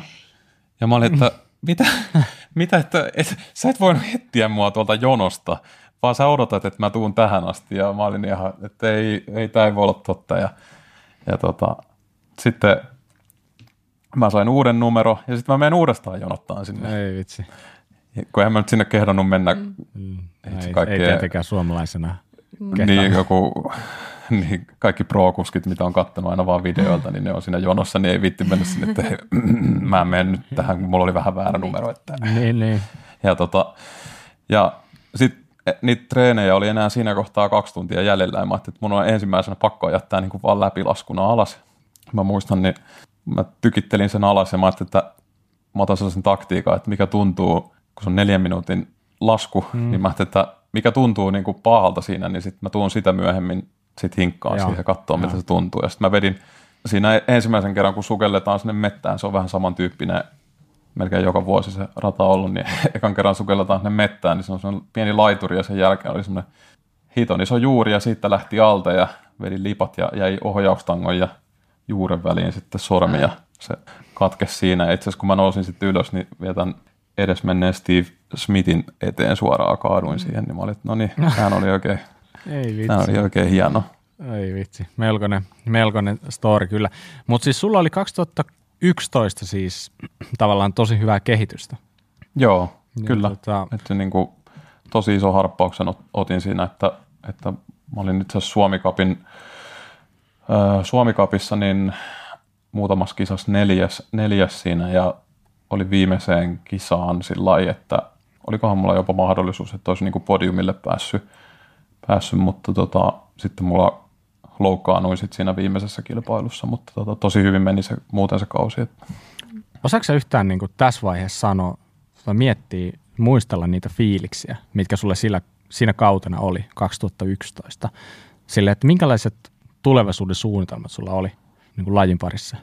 No kyllä ne varmaan silloin oli mielessä, että, että olisihan tämä tosi hienoa, että saisi vaikka ammatin tästä jonain päivänä, että, että kun, jos niin kuin noin, kun 2008 vuonna on aloittanut ajan DH ja sitten kolmes vuodessa nousee niin kuin noin kovalle levelille, niin kyllä siinä mietti tosi paljon, että paljonkohan tässä on vielä annettavaa tähän lajiin, että kyllä siinä kaikkea mietittiin, että miten voisi muuttaa ulkomaille ajan, että täällä Suomessa on vähän vaikea toi treenaaminen talvella ja muuta, että kyllä siinä oli suunta kohti eteenpäin. Että. Ajoiko sä käytännössä ihan täyspäiväisesti vai teikö sä jotain opiskeluja, töitä, jotain siinä sivussa? Öö, kyllä siis mä olin, olin töissä silloin, että pakko se oli jollain rahoittaa se toiminta, että, että tota, ei ne Euroopan reissukaan ihan mitään ilmaisia niin, ollut. Niin. Että itse asiassa ihan hain pankista lainaa, että mm. pystyin, pystyin niissä käymään. Joo, Okei, okay. aika kova. aika paljonkin otin vielä lainaa. Että, Siis sä olit joku pari kymppinen silloin, vai mitä? Joo, No ihan hatunnosta arvosta panostusta kyllä. Kyllä. Ei voi muut sanoa. No, sitten siirryttiin 2012 vuoteen. Kerropa siitä. Joo, ö, 2012 tammikuussa, ei kun maaliskuussa, niin mulla oli vaihtunut työnantaja ja ö, olin treenannut aika paljonkin itse sen talven aikana ja sitten mulla alkoi niin kun tulee semmosia, että tosi kovia niin kuin mahakipuja ja ihan kuin semmoista niin kuin, niin kuin jotain sulaa laavaa niin kuin kaadettaisiin mun kurkkuun aina välillä. Ja mua vietiin ambulanssilla sitten aina vähän väliä sairaalaan ja sitten taas ne kivut loppu ja sitten mä tulin takaisin taas niin kuin kotiin. Ja ei siinä oikeastaan silloin miettinyt, että no ei, ei, ei tässä mitään, että se on vaan jotain. Ja mä olin kaikkea letkua nielemässä ja muuta kaikkea. Sitten ihmeteltiin, että mikä se on. Ja siinä kohtaa multa löydettiin ö, poikkeuksellisen suuri imusolmuke ja Joo. Mulla epäiltiin, että mulla on imusolmuke syöpä. Okay. ja tota, mulla oli itse asiassa toi Pernan halkasia oli, mä en nyt muista, että oliko se joku 2-3 senttiä isompi kuin keskiverto ihmisellä. Joo. Ja tota, se, sitä ne ihmetteli, että miksi se on niin iso, kun sehän Perna on ilmeisesti siis yksi iso imusolmuke, jos mä oon ymmärtänyt oikein. En tiedä lääketieteestä, mutta jotenkin näin sitä mulle puhuttiin. Silloin sitten sanottiin, että Joonas, että nyt sä et saa sitten ottaa mitään kontakteja, että, että kun toi sun perna, niin näyttää siltä, että se olisi suurentunut. Onko si- siinä on joku riski sitten sen niin kuin pernan vaurioitumiseen tai Joo, vai mi- niin käytännössä? Tarkoittaako se sitä sitten, että kaikki tällainen niin kuin vauhdikas vauhtilajit ja kaikki tällaiset, niin on käytännössä niin kuin tä- täysin suljettu pois? Joo, ne sanottiin, että, että ei, ei tarvitse niin kuin ottaa mitään kontaktia, että nyt on niin kuin seuraavat kahdeksan kuukautta, niin katsotaan sitten uusi kontrolli, että mitä, mitä tapahtuu ja edetään sitten siitä eteenpäin, mutta sitten mä olin niin kuin, periaatteessa niin kuin vedettiin ja, jal, niin kuin matto jalkojen alta ja mä mietin, että mitä hittoa mä nyt teen, että, että tota, en mä voi treenata ja sitten kun mä oon taas semmoinen tyyppi, että mä en voi olla mitenkään paikoillaan, niin sitten mä sain semmoisen kuningasidean, että mä rupean rakentaa taloa. Ei vitsi. Siis Mä nyt vielä kertaan, siis sä olit siis, mitä sä olit, Kaks- 20, Kaksi. 22-vuotias. mä, mä oon itse aika paljon vanhempi tällä hetkellä ja tuo ajatus kuulostaa vieläkin aika hurjalta, mm. että jos mun pitäisi nyt aloittaa rakentaa talon. Mm. Okei, okay. no Sitten sit sitäkään ei niinku voinut tehdä mitenkään normaalisti, että mä asuin asuntovaunussa siinä pihassa ja tein pesuvedet lumesta sauna, tuohon telttasaunaan. Mitä missä jo- mitä ihmettä, Joonas? mä en tiedä. Me, vaihtoehto olisi voinut olla jossain vuokrakämpässä jossain sillä välin, mutta en mä tiedä. Välillä ilmeisesti tykkää vähän haastaa itseensä. vähän. Sun elämä ei ilmeisesti sillä hetkellä ollut kuitenkaan, tai millaista se oli? Millaiset sun päivät oli? Oliko, oliko sä ihan niin kuin, niin kuin se, okei, s- sulle sanottiin, että sä et saa harrastaa mitään vauhtilajia. Miten muuten? Oliko sun arki muuten, oliko sun olo millainen? Tunsitko sä olos ihan normaaliksi vai oliko sulla koko ajan niin kuin jotain vaivoja, ongelmia? No siis nehän ei, ne maho, mahakivut ei kestänyt kauaa niin kuin, ja mulla oli ihan täysin normaali olo, Okei. olo mutta sitten kun taas oli sanottu, että ei tarvitse sitten mitään tehdä, niin en mä viittinyt ottaa sitten mitään riskiäkään ja sitten kun mä sain sen taloprojektin siinä niin kuin liikkeelle, niin taas sitten halusi siihen keskittyä, että vaikea oikeastaan sanoa, mikä nyt sillä fiiliksi, että oli tietysti totta kai kaipasin ihan hulluna, että pääsisin pyöräilemään, pyöräilemään mutta sitten mä ajattelin, että ei tässä mitään, että ollaan nyt hetki pois ja sitten kun talo on valmis, niin sitten mä voin vaikka ruveta taas treenaamaan ja, ja, ja tehdä niinku comebackia sitten. Oliko sulla siis joku koulutus siihen talonrakennukseen? Onko se, Ei, ei, ole, ei ollut mitään? Ei ole mitään. Ei ole mitään. Sä lähdit niin vähän opettelemaan siis samalla. Joo, Okay. rupesin miettimään, että kummin päästä kuvaa pidetään kädessä. No miten siinä kävi? Saiko se talon valmiiksi? Joo. Asuuko se siellä se- edelleen? Eihän mä, mä joudun itse asiassa myymään sen pois, mutta tota, palataan siihen vaikka vielä okay. vähän myöhemmin. Mutta, Okei. tota, mutta siis en, en asu enää siihen, että mä oon myynyt sen pois. Ja kyllä se siellä pystyssä edelleen on, että aina välillä ajelen sitten ohitte ja katselen, että tuossa se on mm. pystyssä.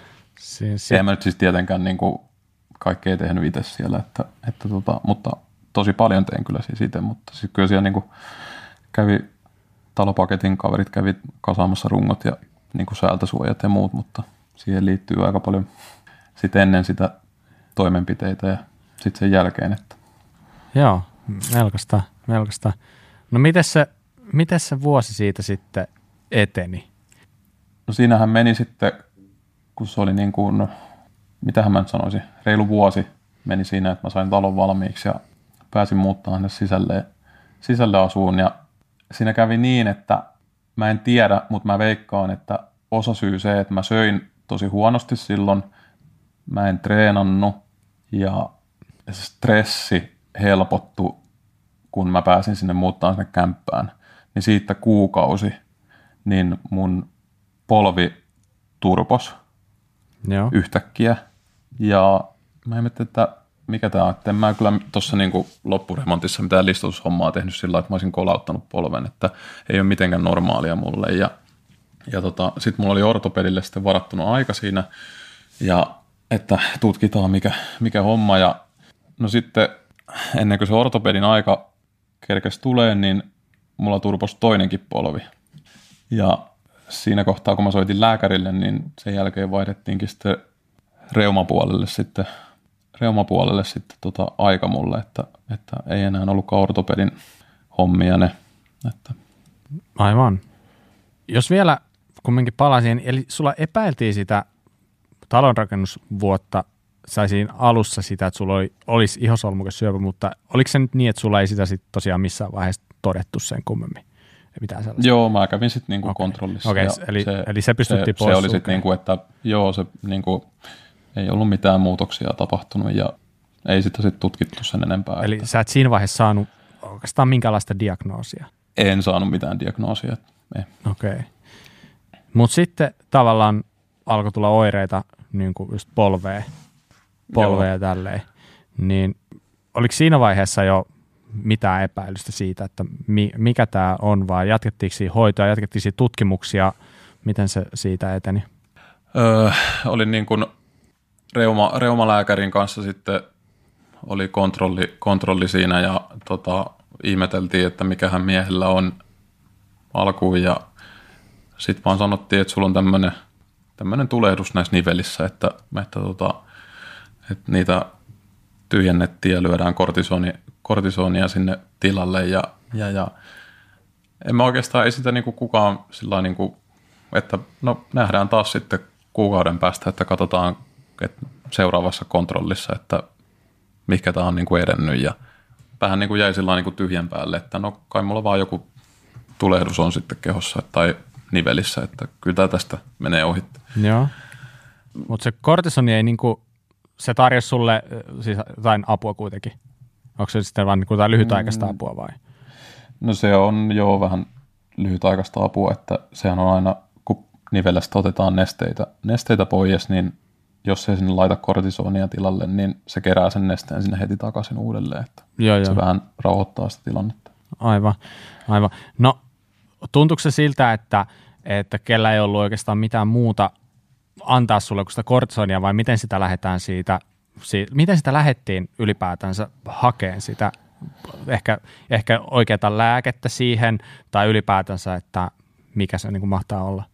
Joo, siinä ensin, ensin otettiin ihan vaan niin kuin sillä lailla, että katsotaan niin kuin tämmöisillä lievimmillä lääkkeillä, että syö poika tuosta lääkkeitä ja kokeile, että mikä voisi toimia. Ja ne oli vähän semmoisia niin mitään sanomattomia lääkkeitä ja siitä niin kuin lähdettiin eteneen sitten koko ajan kontrollien myötä ja katsottiin, mikä se kehittyy ja koko ajan vaan turpoili polvet ja taas tyhjennettiin ja kortisonia tilalle ja sitten taas nostettiin niin kuin lääkkeiden joko annostusta tai sitten kokeiltiin toista lääkettä ja siinä meni yhteensä varmaan sitten kaksi vuotta aikaa, kunnes sitten viimein tuli semmoinen lääke, mikä on siis ihan jumalattoman kallis, tämmöinen biologinen lääke, mikä on sitten teho tähän tautiin. Ja siinä kohtaa mulla oli tiedossa, että mulla on moninivel tulehdus ja toisin sanoen se on niin kuin, joku erikoisreumalääkäri on sanonut, että että tota, mulla on nivel psoriasis. sitä on, mä oon sitä joskus kysynyt, että no kumpi mulla nyt sitten on, onko se tämä moniniveltulehdus vai, vai nivelpsori, mutta niitä hoidetaan ihan täysin samalla lailla, niin lääkärit sanoo vaan, että ei sillä diagnoosilla ole niin justiinsa, että mikä, mikä sulla on. Mm. Että, Millaista tuo aika oli niin kuin ton, tonkin vaikka kahden vuoden aikana, kun erilaisia lääkkeitä testattiin ja kaikkea vaan niin yritettiin saada selville, ehkä vähän osin niin kuin huonoinkin tuloksiin, niin kuinka paljon se vaikutti sun arkeen? Sä et varmaan hirveästi pystynyt urheilla mitään tai pyöräillä. Joo, joo, en mä pystynyt mitään urheilemaan. Mä menin niin kipeäksi, että mä menin ihan sitten lopulta parin vuoden aikana, niin menin työkyvyttömäksi. Aamuisin, aamuisin kun lähti liikkeelle, niin kesti aina pari tuntia, että pystyy käveleen kunnolla. Mä ajoin silloin kuorma-autoa työkseni, niin mä en pystynyt nousemaan sinne hyttiin oikein mitenkä. Joo. Sitten mulla oli olkapää, oli kans tulehtunut. Olka, toi, mikä tämä hauislihas kiinnittyy, niin tota, siihen niin jänteeseen oli tullut tulehdus, niin mä en pystynyt esimerkiksi aamulla niin nostaan kättä niin kuin radiolle, että jos mä menin autoon ja se olikin jäänyt illalla kauhean kovalle, niin mä en pystynyt sillä kädellä nostamaan, vaan piti toisella kädellä ottaa sit numiskasta kiinni ja kääntää sitä hiljemmälle. Se meni, niin kuin, meni tosi vaikeaksi sit se tilanne, että, että sitten mä jäin pois töistä kokonaan. Että. Mä, en, mä en tiedä, mulla tulee niin kuin mieleen, että onks, eikö tämä kumminkin tällainen psoriaasi, niin äh, onko se vähän sellainen tavallaan krooninen tauti, että onko, teillä, onko, se, onko se teidän suvussa, onko teillä ollut kellään mitään vai onko tämä kaikki tullut aivan niin puskista? Se on, siis mun vaarilla, vaarilla on, että se on yleensä tyypillistä, että se hyppää yhden sukupolven ylitte. Aa. ylitte ja tota, mun vaarilla on siis pelkkä psoriasis, mutta silleen nivelpsoria, että se on ihan perinnöllinen kyllä sairaus, että se on ihan autoimmuunisairaus. Joo, just näin. Just näin. Mutta tosiaan, niin oliko tämä biologinen lääke, joka nyt sitten tavallaan auttoi sulle? Joo, että se, sitten kun sitä ruvettiin lopulta käyttää, niin se oli semmoinen, että mikä mua niin kuin palasi se, että mä pystyin niin kuin, niin kuin perusarjesta selviytyyn hyvin ja mä menin sitten niin kuin kouluunkin, että uudelleen koulutettiin ja muuta. Se oli se, mikä niin kuin palautti mun liikuntakyvyn sitten niin kuin myöhemmin, myöhemmin, että en mä pystyisi niin kuin ilman sitä, että mulla on joskus ollut sillä että mulla on pitänyt tauottaa sitä lääkettä, niin se heti huomaa, että rupeaa niin kuin kerään niveliin nestettä, että, että tota, kyllä se, niin kuin, se huomaa, että, että sitä lääkettä niin kuin tarvitaan. Ja kyllähän se silloin oli vähän niin kuin sillä, että vähän niin kuin ehkä jopa katkerana, että, että alkuun, että, että miksi tätä lääkettä ei niin kuin heti annettu mulle, mm. mutta sitten taas kun miettii, että se maksaa joku parikymmentä tuhatta euroa vuodessa se lääke valtiolle, luojan kiitos, asutaan Suomessa. Just näin. Öö, kyllä mä sen ymmärrän, että ei niitä nyt ihan sillä niin kuin huvikseen jaeta, että, että tota, kyllä siinä niin kuin testataan ensin, että voisiko jollain muilla lääkkeillä se lähtee niin kuin tauti paranee. Mutta. Niin mä just mietin, että, että oliko se niin kuin, kuinka hankalan takana saada se lääke? No sitten kun oli oikeastaan kaikki muut olienkorret käytetty, niin sitten viimeisenä oli sitten tämä, mitä käytettiin, että biologinen lääke. Mm. Että ei se pari vuotta meni siinä prosessissa, niin sitten vasta sai sen, niin kuin sen lääkkeen. Että siinähän on niin kuin tosi paljon kaikkea riskitekijöitäkin muutenkin siinä lääkkeessä, että niin kuin varjopuolia siinä. Että sehän on niin kuin semmoinen lääke, joka muut, muuntaa sun, tai se on, niin kuin se, se on semmoinen tulehduksen aiheuttaja solu, mitä se muuntaa se lääke. Puhutaan, niin onko se TNF-salpaaja, ja. Niin, ja se on tämmöinen elävä lääke, niin se Siinä on aika paljon kaikkia riskitekijöitä ja sit sitä piti ensin, ennen kuin se otettiin käyttöön, niin piti kaikkia hampaita käydä kuvauttamassa, ettei mitään tulehduksia ja kun siinä on tyypillistä, että se menee sitten sinne tu, niin kuin niihin tulehduksiin sitten se lääke ja sitten niin kuin, siinä oli kaikkea, tsekkailtiin aika paljon ennen kuin sitä sai niin kuin ottaa käyttöön. Että. Toi kuulostaa tosi hyvälle, että on löytynyt nyt vihdoin se lääke, mikä sulle toimii. Mutta noista justiin varjopuolista olisinkin halunnut kysyä, että ootko sä sitten kokenut, oot useampaa eri lääkettä tässä testaillut, niin ootko sä joutunut sitten niitä lääkkeiden varjopuolia kärsimään tai onko niistä tullut jotain haittavaikutuksia sulle? Öö, joo, mulla jossain kohtaa, kun niitähän on eri valmistajien niitä biologisia lääkkeitä, niin mulla jossain kohtaa kävi sillä että yksi toimi aika hyvin. Ja sitten sitä päätettiin, että tuplataan se annosmäärä. mitä ei ihan niin kuin helpolla tehdä. Sehän on siis semmoinen se biologinen lääke, että se lyödään semmoisella automaattikynällä, mm.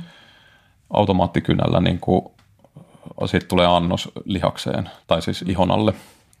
Ei lihakseen, mutta ihon alle. Ja tota, se sitten tosiaan tuplattiin se lääke, niin, niin, niin annostus, niin tota, mulle tuli heti, kun se tekee semmoisen, että se laskee sun vastustuskyvyn kyvyn tosi alas, mm. niin mä ensimmäisenä sain ton vyöruusun ja heti kun se vyöruusu rupesi paraneen, niin mä sain itselleni hinkuyskän. Mm. Nyt jos joku kuulija on niin kuin tautikammonen, niin ehkä ei kannata kuunnella muutamaa minuuttia. Jos joku tietää, minkälainen on hinkuyskä, niin se on, mä en suosittele sitä kellekään ja pitäkää huoli, että teillä on rokotukset voimassa siihen. Sehän on siis käsittääkseni, nyt en, en sano mitään faktaa, mutta se on mun mielestä se tulee siis tuossa, öö, se on siis, jos käy armeijan, niin se tulee, se on mun mielestä 10 vuotta aina voimassa, että mun mielestä armeijassa se annetaan, että sitten kun on taas 30, 30 tai mitä sitten nyt sitten kuluu armeijan jälkeen aikaa, niin tehostus täytyy käydä ottamassa ja ottakaa siis selvää sitten, mutta siis mä en todellakaan sitä suosittele kenellekään saavaksi sitä tautia. Mä sain sen vissiin Saksasta. Me oltiin katsomassa isän 60-vuotispäivällä niin tota, formulakisoja, siellä oli 160 000 ihmistä, niin mä sain sen sieltä. Ja, ja sehän on toisessa maassa, sitä puhutaan sadan päivän yskä. Mm. Ja mulle kävi niin, että öö, mä olin saanut sen, niin kuin, että se oli perustaminen flunssa, ja me oltiin itse asiassa lähes just kavereiden kanssa ajaan Ooreen, ja mulla oli ollut pari viikkoa semmoista pientä flunssaa jo niin kuin yllä. Ja sitten mä ajattelin, että no kyllä mä sinne nyt haluan lähteä, kun me sinne reissuun ollaan suunniteltukin sitä ja aikataulutettu se. Niin mä kävin siinä Ruotsissa lääkärissä ja otettiin sitten testejä ja se sanoi, että no infection, go home. Ja tota, että no ei mitään, että jos ei mulla mitään sen suurempaa, vakavampaa, niin kyllä mä voin ajaa ihan hyvin. Ja siinä on hinkuyskässä sitten semmoinen, mä en tiennyt siinä kohtaa, että mikä se on. Ja hinkuiskassa on semmoinen tosi kiva ominaisuus, että sulla nousee kurkusta niin paksua limaa, että sä et saa happea. Mm.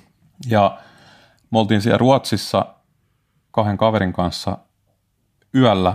Mä yskäsen kerran ja mulla loppu happi siihen. Oi, voi, niin kuin, ihan niin kuin täydestä laul- laulusta erään siihen, että mä en saa happea niin kuin, tai niin kuin täydestä unesta. Ja kaveri herää siihen ja huutaa, että eikö se saa happea, ja kun en tietysti pysty mitään tekemään, se hyppää mun selän taakse, bokserit päällä sinne, ja tota, Heimlitsiä tekee mulle, kun eihän se tiennyt, että mikä, mikä juttu, että mä vaan tukehdun siinä, ja, ja sitten tota, toinen kaveri kans niin ö, herää ihan täydestä unesta, ja ainoa mitä mä sain sanottua, että vettä ja mun mielestä tukehtuvalle ei saa antaa mm. vettä. Ja tota, mä niin halusin vettä, niin kaverikin meni niin paniikkiin, että se otti ensimmäisenä fairipullon sieltä pöydästä pimeällä ja antaa sen mulle niin kuin käteen. Sitten ei, ei, oota, oota.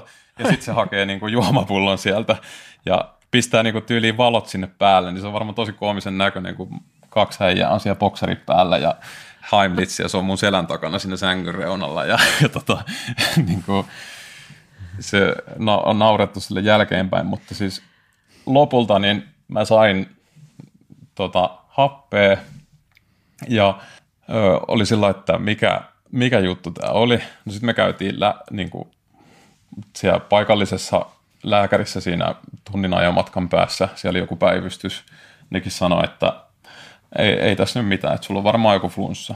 Ja sitten mä tulin, tultiin sieltä reissusta Suomeen – niin kuin, että mä ajoin sen kyllä sen koko viikon, mutta mä, mulla on itse asiassa kypäräkameravideoita, missä mä siellä välillä vähän yskin siellä taustalla.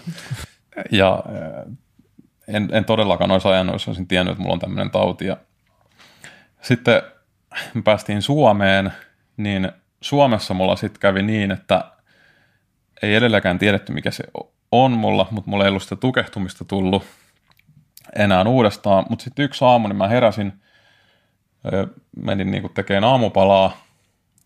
Silloin, tai siis nykyinenkin puoliso, niin tota, lähti viemään ulos koiraa. Ja meillä oli silloin semmoinen vähän erikoisjärjestely, että asuttiin niin kuin väliaikaisratkaisuna asuttiin appiukon yläkerrassa, että meillä oli semmoinen paritalo. Ja tota, mulla yhtäkkiä mä yskäsin kerran, niin mulla nousi taas se lima sinne kurkkuun ja silloin mulla oli siis useamman minuutin sillä että mä en saanut happea ollenkaan ja mä putosin silloin ihan tonttiin asti, niin kuin, että ei kiertänyt niin kuin mikään, niin kuin, tuntui kun noin niin kuin kädet ja jaloista niin rupesi verenkierto häviään, kun ihmisellä on se tyypillistä, että kun se ei saa happea, niin se lopettaa sen verenkierron sitten semmoisista elimistä, mitä se ei niin kuin tarvisi mm. silloin, että se yrittää pitää niin kuin tärkeimmät elintoiminnot kunnossa. Mä jollain siinä tilanteessa, niin mä sain, kun vedet, kun sun, että sä saat kunnon yskäsyn, että se lima lähtee liikkeelle, mä jollain ihmeellä sain vedettyä pikkasen henkeä, että mä sain keuhkot täyteen ilmaa ja sitten yskäsin niin lujaa, kun mä pystyin. Ja tota, tietysti silloin oli tullut jo se toi appiukko siihen viereen ja yritti myös tehdä kaikkea mahdollista, että saataisiin mies takaisin siihen niin elävän kirjoihin ja se vaan aukesi lopulta siinä niin kuin se happi ja hyi hitto, että niin kuin siitä alkoi niin kuin sit hirveät vaiheet, koska mähän pelkäsin sitä ihan hulluna, että, että mä tuun tukehtuun tähän ja mä tuun mm. niin kuin kuoleen tähän ja mä nukuin kolme kuukautta sillä lailla, että mä olin sohvalla puoliistuvassa asennossa, nukuin ja sitten mulla oli tyyliin niin kuin kahden tunnin välein oli herätyskello. Että mä niin kuin yskin, että, että se ei pääse kertyyn sitä limaa sinne kurkkuun. Niin tämmöinen on hinkuyskä, että se kesti sen oikeasti sen yli, yli sata päivää. Niin nyt suosittelen, että käykää niin katsomaan, että teillä on rokote voimassa. Mm. Että. Mun on pakko kysyä jo tässä vaiheessa, vaikka mä en tiedä, tuota koko sun tarinaa ei vielä edes käyty läpi, mutta onko sulla missään vaiheessa tullut niin kuin minkälaista sellaista katkeruutta siitä, että sulla, sulla on ollut kaiken näköistä. Sulla on, sulla on ollut, no kaikki nämä, mitä sä oot selittänyt. Niin onko sulla yhtään katkeruutta siihen, että tämä on täynnä sellaisia ihmisiä, jotka niin kuin laiminlyö kaiken, mutta ne on silti täysin terveitä. Niin niin kuin toi sun tarina on, se on jotain ihan toista. Mä uskon, että sä oot tehnyt ja kokeillut erilaisia asioita, jotta sä voisit paremmin. Ja se, että kun ne ei välttämättä tuo sitä tulosta, niin onko sä vaipunut tällaiseen katkeruuteen missään vaiheessa? Kyllä mä niin kuin ihan rehellisesti sanon, niin en ole kyllä niin kuin missään kohtaa kokenut mitään katkeruutta, että, että tota, mä en itse asiassa edes tiedä, niin kuin mikä sitten on auttanut jaksaa eteenpäin siinä koko ajan. Ehkä se, että toi koko, niin kuin kaikki on lähtenyt liikkeelle sillä niin kuin pienin askelin ja niin kuin stepein, että, että niin kuin, ne ei ole kaikki niin kuin lävähtänyt sillä lailla, että hei mm. nyt sulla on Joonas tämmöinen, tämmöinen tauti, että, että sä et tuu todennäköisesti pääseen tästä niin kuin ikinä pois, että se ei parannu niin koskaan. Että semmoista tietoa mulle ei tullut niin kuin kuvasta niin kuin se tuli ehkä sillä niin kuin pikkuhiljaa mulle. Mm. Mut ehkä mä oon vaan jotenkin ajatellut, että kyllä se kohta niin kuin vaan lähtee, lähtee sitten pois, että mä paranen tässä ja kaikki näyttää tosi hyvältä. Ja, mutta en, en mä ole kyllä kokenut mitään niin kuin katkeruutta. Että. Miten se hetki silloin, kun sulla epäiltiin sitä lymfomaa tai sitä imusolmuke syöpää? Muistaaksä sen hetken? Mm, joo, kyllä mä sen muistan sillä lailla, että kyllähän se tietysti pelotti, että – että onko tämä niin tässä, mutta sitten ei sitä mennyt kuin siis varmaan muutamia päiviä, kun mä sitten jo niin kuin mietin, että ei mulla oikeasti ole mitään. Mm, mutta miten sä reagoit siihen silloin, kun sä sait sen, muistaksä, miten, miten sä, ihmisillä on varmaan vähän erilaiset tavat reagoida tuollaisiin juttuihin, tuollaisiin isoihin, isoihin asioihin. Mä luulen, että niin kuin varmaan Sallallakin olisi varmaan tähän oma vastauksessa. Mä haluan kysyä eka sulta – että mikä on se sun tyyli reagoida tuollaiseen uutiseen? Tuleeko sinulla fiilis, että sä haluat lähteä yksin ulos kävelemään pimeää miettii ajatuksias vai hakeuduksa lähimmäistä seuraa? Puhuksa siitä vai sulkeuduksa? No mulla on ollut luojan kiitos hyvin pitkälti melkein koko tämän ajan, mitä on sairastellut, niin mun nykyinen vaimo on ollut tuossa rinnalla, että se on ollut tosi iso tukipilari mulle, että on pystynyt jakamaan ajatuksia hänen kanssaan ja hän on sairaanhoitajakin, niin, mm. niin, niin ymmärtää niin kuin sitten mm. terveyspuolista, mutta niin kuin, se on varmaan auttanut siinä ehkä niin kuin jaksaa ja se on niin kuin ollut semmoinen, kun on pystynyt keskustelemaan asioista ja sitten ollut tietysti hyviä ystäviäkin, niin kuin kenen kanssa on jakanut tätä tarinaa, niin en mä, niin, en mä osaa mm. sanoa sen tarkemmin. Että, että. No hei Salla, miten sä, mm. jos miettii tätä, miten sä itse reagoit? Joo, no siis mullahan on ollut, niin kuin mä kerroin silloin, kun olin vielä tuossa haastateltavan penkissä, niin kerroin sitä, että mullakin on ollut tilanne, missä mulla epäillään aivokasvainta, aivoverenvuotoa, kaikkea tämmöistä. Hmm. Mä muistan, kun mulle mm, tota, se päivä, kun mä olin näyttämässä mun silmää lääkärillä, kun mä luulin, ja niin kuin sitten loppuviimein, niin olikin silmässä se ongelma, eikä onneksi sitten aivoissa, mutta se hetki, kun se lääkäri itse säikähtää, kun hän tutkii mun silmiä, sitten menee ihan vakavaksi, sitten kirjoittelee muutaman jutun tietokoneelle, tulostaa ja antaa mulle kirjekore, jossa lukee päällä, että neurologinen päivystys. Ja sitten tota, hän sanoi, että nyt mä tilaan sulle taksin, että nyt pitää lähteä keskussairaalaan. Niin se hetki, kun mä en tiennyt, mistä on kyse, niin sehän säikäyttää todella paljon. Ja kun mä istuin siellä niin kuin matkalla sinne sairaalaan, niin siinä vaiheessa mulla niin kuin nousee kyynelet silmiin, että mitä hittoa tässä tapahtuu. Että kun sä et vielä tiedä, mistä on kyse, niin se oli mulle ehkä se kaikkein pahin hetki. No sitten kun ruvettiin tutkimaan niitä juttuja ja mulle kerrottiin, että mistä nyt on kyse ja mitä etitään ja mitä tutkitaan, niin mun ensimmäinen reaktio oli vetäytyä vähän hetkellisesti. Joo. Että Joo. Miet, niin kuin, et, et mitä ihmettä, mutta toisaalta samalla semmoinen niin kuin jännä antautuminen, että no hei, mä en voi tälle tilanteelle mitään. Että nyt tutkitaan, annetaan aikaa ja katsotaan, mitä ne mulle kertoo ja ja ne oli tosi pitkiä päiviä sairaalassa sitten, kun etittiin sitä. Mutta mulla oli ihan sama sillä tavalla, että mulla on onneksi puoliso on ollut hyvin tukena. Mun, se, mitä mun perheestä on jäljellä, on hyvin tiivis. Mm. Ja muutama tärkeä ystävä. Mä en hirveän monelle halunnut kertoa silloin, kun mä vielä tiennyt, mistä on kyse, niin sitten nämä on muutama tärkeä ihminen, niin sitten mä puhuin niiden kanssa ja kerroin, että mistä on kyse. Ja, mut se oli jännä. Mä olisin kuvitellut, että mä menisin paniikkiin, mutta se on enemmän semmoinen rauhallisen odottava. Mä en tiedä, mm. mitä mä olisin tehnyt, kun mä olisin saanut sitten pahemman diagnoosi. Et siitä minulla ei sitten vielä kokemusta mm. onneksi ole. Ehtikö siinä missään vaiheessa niin alkaa miettiä skenaarioita tulevaisuuden varalta? Tuliko sitä elettyä päivässä?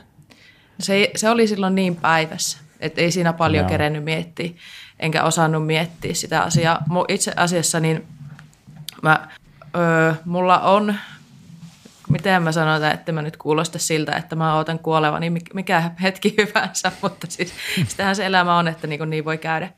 Niin Totta mä oon kai. keskustellut mun lähimpien ihmisten kanssa jo ennalta, että jos mä kuolen, mitä mä haluan, no. mitä tapahtuu, mitä mun omaisuus, miten asiat hoidetaan.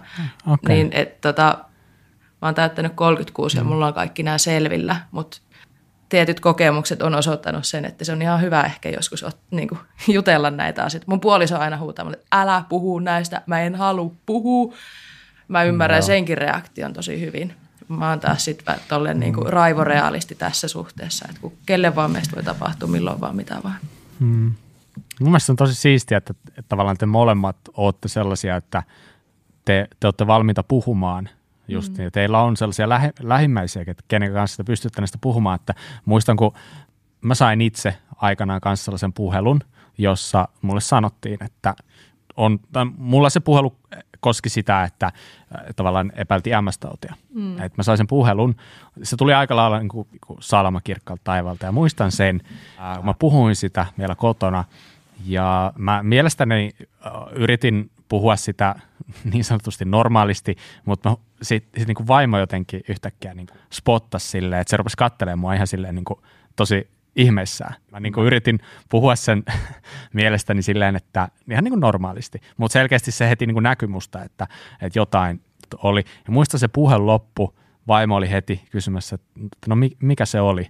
Ja sitten mä muistan, että mulla oli tosi vaikea puhua. Mm. Ja, ja mulla vaan niin tuli ekan sellainen fiilis, että mä haluan vaan lähteä niin kuin ulos. Mä haluan lähteä, mä otin pyörä, mä lähdin lenkille. Ja mä muistan sen lenkin, mä ajoin ehkä joku tunnin kaksi. Ja kyllä muistan, että varmaan ainakin puolet vaan sitä lenkkiä, niin mä vaan niin kuin, niin kuin ihan vaan silmä kosteena ajoin. Muistan sitä, että mä vaan niin kuin mietin sitä, että tiedätkö, oli pieniä lapsia ja tälleen, niin koko ajan vaan niin kuin rupesin kelaamaan sitä, että vitsi, tämä on niin kuin, tämä, tämä, tämä, tämä, tämä tavallaan niin kuin, tämä olisi niin kaiken loppu. Mm. Mutta tavallaan sitten se, pääsin niin sanotusti hetken olemaan yksin ja sitten pääsin kotiin, niin itselläkin tietysti sille tosi onnellisessa asemassa, että vaimo on sellainen, joka on niin tosi hyvä puhumaan ja se sai mut tavallaan puhumaan, mutta sitten mä huomasin sen, että en mäkään siitä halunnut hirveästi puhua ihmisille, että se oli aika tosi rajattu jengi, joiden mm-hmm. kanssa mä sit suostuin puhumaan siinä vaiheessa. Mulla oli jopa niin kuin vaikeuksia puhua omalle vanhemmille niistä, että se, se oli niin kuin, ne, ne on sellaisia tilanteita, että jokainen kohtaan jotenkin niin kuin omalla tavallaan mm, ja kyllä. tälle. Mutta ehdottomasti siis se on tosi tärkeää, että sulla on sellainen ihminen, kenen kanssa pystyt niistä juttelemaan, joka kannustaa, kannustaa sinua juttelemaan niistä.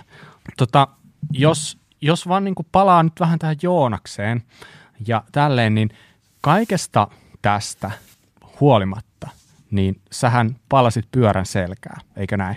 Vai mitä? Eikö se Salla mene niin, että palataan pyörän selkä? Kyllä, pyörä, pyörän selkä. Kyllä, pyörällä on selkä.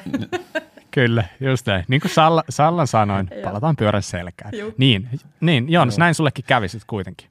Joo, siis oli vierähtänyt niin kuin aika sinne jo 2016 vuoteen, öö, niin kuin, että mulla oli jo muutama vuosi ta- takana tätä sairastelua ja tätä kierrettä ja niin 2016 se mun kaveri hyvä ystävä sitten Keskisen Antti kyseli niitä, että voisiko lähteä sitten mentor, mentoroimaan hänen, hänen touhujansa ja sitten mä olin just silloin ö, ostanut, ostanut sitten itselleni enskapyöränkin ja tota, mä sanoin, että no voisin mä lähteä, että mä en ollut silloin treenannut niin kuin yhtään mitään, enkä ollut ajanutkaan, enkä ollut edes oikeastaan halunnutkaan niin kuin tehdä yhtään mitään. Ja sitten se varmaan siinä ajatus sitten jotenkin lähti, että että kun tätä on nyt kestänyt jo näin kauan tätä mun sairastelua, että, että mä voin joko yrittää väkisin tai sitten mä voin jäädä kotiin ja ihmetteleen tätä seuraavat kymmenen vuotta, että ei tämä nyt parantunutkaan ja mä en ikinä päässyt sitten uudelleen pyöräilemään. Ja sitä meni niin kuin sitten kun 2016 treenailtiin, niin 2017 niin mä osallistuin sitten nykyiseen enduro-karkeloihin, että kun aikaisemmin olin ajanut taas omaa enduroa, niin nuoruudessa, niin tota, nyt oli sitten ensikosketus tähän niin, kuin niin sanottuun alamäki-enduroon. Että se, on niin kuin, se oli ihan käsittämätön fiilis, että mä valmensin silloin Mäinen, Mäinenä Jukka erikseen mm. vielä. Mä niin kuin tein tosi kovasti töitä, että mä pääsen niin kuin takaisin sinne, niin se fiilis, kun sä ajat ja oli harjoitus enduro kilpailu Meriteijossa ja sitten mulla oli niinku tavoitteena, että, että jos mä oon 40 joukossa niin kuin siinä, että mä oon tosi tyytyväinen, mm. että, että en mä niin millään pysty olemaan tuolla levelillä, millä noin muut on, niin mä olin siinä kisassa neljäs. Mm-hmm. No Ja mä olin, että, että ei, tämä, ei, ei tämä voi olla totta, että tästä on niin kuin jo 5-6 vuotta aikaa, kun mä oon viimeksi niin kuin ajanut, ajanut pyörällä, että, että ei, ei, ei, ei voi olla mm. totta. Mm. Ja mä en ole semmoinen ihminen, että onnesta itkisin, mutta tota, jos, jos niin, kuin niin kävisi, niin olisi varmaan muutama kyynel sinne vierähtänyt sitten, mutta tota, se oli ihan käsittämätöntä, että mä olin sitten vielä niin kuin 2017 kaudella niin koko SM, SM-sarjan niin lopputuloksissa olin neljäs sitten. Mm. Mutta joo, siis miten ihmeessä, miten sä pärjäsit niin hyvin, vaikka sulla on ollut pitkä tauko ja pitkä tauko varsinkin niin, kuin niin sanotusti määrätietoisesta harjoittelusta. Niin mikä oli sun vahvuus? Kyllä se varmasti on se, kun oli se alamäkipyöräilytausta, että tuossahan on niin kuin lähes, lähes kaikki, ei ihan, ei ihan kaikki, mutta lähes kaikki on tota, alamäkitaustaisia kuskeja, jotka on tällä hetkellä niin kuin Enduron kärkikuskeja, niin mä uskon, että se oli, ja sitten mulla oli kumminkin se peruskunto oli siellä taustalla mm. Ihan hyvä, niin varmaan se, se niin kuin oli se, ja en mä tiedä, kaikki vaan niin kuin natsas silloin tosi hyvin heti, että, että varmaan kun tuli onnistumisia, niin sitten vaan rupesi treenaa vielä enemmän ja enemmän ja se vähän niin kuin ruokki sitä, että mä olin jossain kohtaa niin kuin jopa siinä 2017 niin pisteissä olin jopa kolmantena, mm. niin tota, se oli kyllä se oli niin, kuin niin mieletön fiilis, mä en niin kuin tuu ikinä unohtaa sitä elämässäni, että kuinka hienoa on päästä takaisin niin kuin sille samalle levelille, missä niin kuin on ollutkin ja, ja kyllähän sitä tietysti kun ei mua niin kuin oltu siellä nähnyt ja väki oli siellä muuttunut, niin kyllähän se vähän ihmeteltiinkin, että mikäs, mikäs heepo tänne tuli mm. ajelee. Hmm. Mitä se vaati? Sulla oli kuitenkin, su, sulla oli, se, sulla oli sairaus, sulla oli varmasti lääkitystä, kaikkea. Mitä, mitä kaikkea se vaati, että se pystyy urheilemaan sillä tasolla? Sellaista, niin kuin, miten sun arki poikkesi niin sanotusti, tai kisarutiinit tai mitkä vaan poikkesi niin sanotusti terveistä ihmisistä? Mulla oli kaikki saliohjelmat ja muut niin räätälöity sillä lailla, että, että tota, kun mulla oli olkapää tosi paljon rajoitti, rajoitti kaikkia liikkeitä, niin, ja sitten polvet, niitä ei kauhean helpolla niin kuin, ruvettu kuormittaan, että ne teki tosi paljon niin kuin salitreeneihin suunnitelman muutoksia ja sitten se, kun sille taudille on vähän semmoinen tyypillinen, että se saattaa joskus olla vähän niin kuin pahempi ja välillä niin kuin huonompi, niin se isoin este, mikä siinä on, niin on niin kuin nivel, nivelsärky ja sitten kun niveliin ja niveliin niin kuin kertyy nestettä, niin sitten kun on polvissa nestettä, niin taas ei pysty niin kuin taas tekemään mitään, niin se oli sitten sitä, että vähän välillä mentiin niin kuin pari kertaa viikossa jopa niin tyhjentää sitä polvea ja kortisonit tilalle ja pari päivää huilia ja taas uudestaan treenaan, että mä tein jopa sillä lailla, että kun sinne aina vähän rupesi niin kertyä sitä po, niin kuin nestettä sinne polveen, niin kun oli kilpailut tulossa, niin mä varasin joko ortoperille tai jollekin, joka osaa sen tehdä se hyvin sen polven punktoinnin, niin varasin niin kuin ajan siihen niin kuin tyyliin keskiviikolle, että jos viikonloppuna on kilpailut, että mulla on nivelet tyhjänä ja kortisonia nivelissä, ja sitten mä pystyn ajamaan sen kilpailuun sitten hyvin, että se ei kerkeä niin kuin tuleen sinne sitä nestettä sinne polviin. Ja se oli sitä niin kuin aika monessa kilpailussa, että aika paljon on pistoksia tullut otettua polviin. Että. Mutta siis, ta, siis tämä kaikki tapahtuu yksityisen terveydenhuollon kautta vai miten, miten se käytännössä? Eikö toi kuulostaa äkkiseltä siltä, että A, toi on varmaan aika hankala saada toi järjestettyä, aikataulutettua, B, se on aika kallista. Joo, siis se on, jos sä haluat niin kun kunnalliselta puolelta mennä tyhjentämään polveen, niin se joudut menee sitten ihan niin kuin terveyskeskukseen ja siinä on niin paljon eroja siinä, että mitenkä se tyhjennys tehdään tuommoiseen polveen, että mä huomasin, että kyllä mun kannattaa niin kuin erikoislääkärille aina mennä. Joo. Ja sitten taas jos kunnallisella puolella mä haluan mennä erikoislääkärille, niin se tarkoittaa sitä, että siinä on kolmen kuukauden jono. Niin se on pakko vaan mennä sitten sinne yksityispuolelle. Et se oli aina semmoinen 100-150 euron laaki, kun käytiin vaihtelee nesteitä polviin. Mm. Siinä on aikamoinen panostus ollut, että oot päässyt kisoihin sitten ja kaikki toi aikatauluttaminen rahallinen panostus sitten erilainen. Tota, miten sä sitten jatkoit sitä kilpailua? Eli tota, 2017 sulla oli tämmöinen niin kuin raketin lailla comeback. Pystyykö se jatkaa sitten kilpailua mitenkä pitkään ja mikä sun vointi tällä hetkellä on? Öö, no jos mennään sitten eteenpäin, niin kun ei ole mitenkään tapana, että lähtisi nämä asiat niin kuin laukalle, mm. niin mehän muutettiin sitten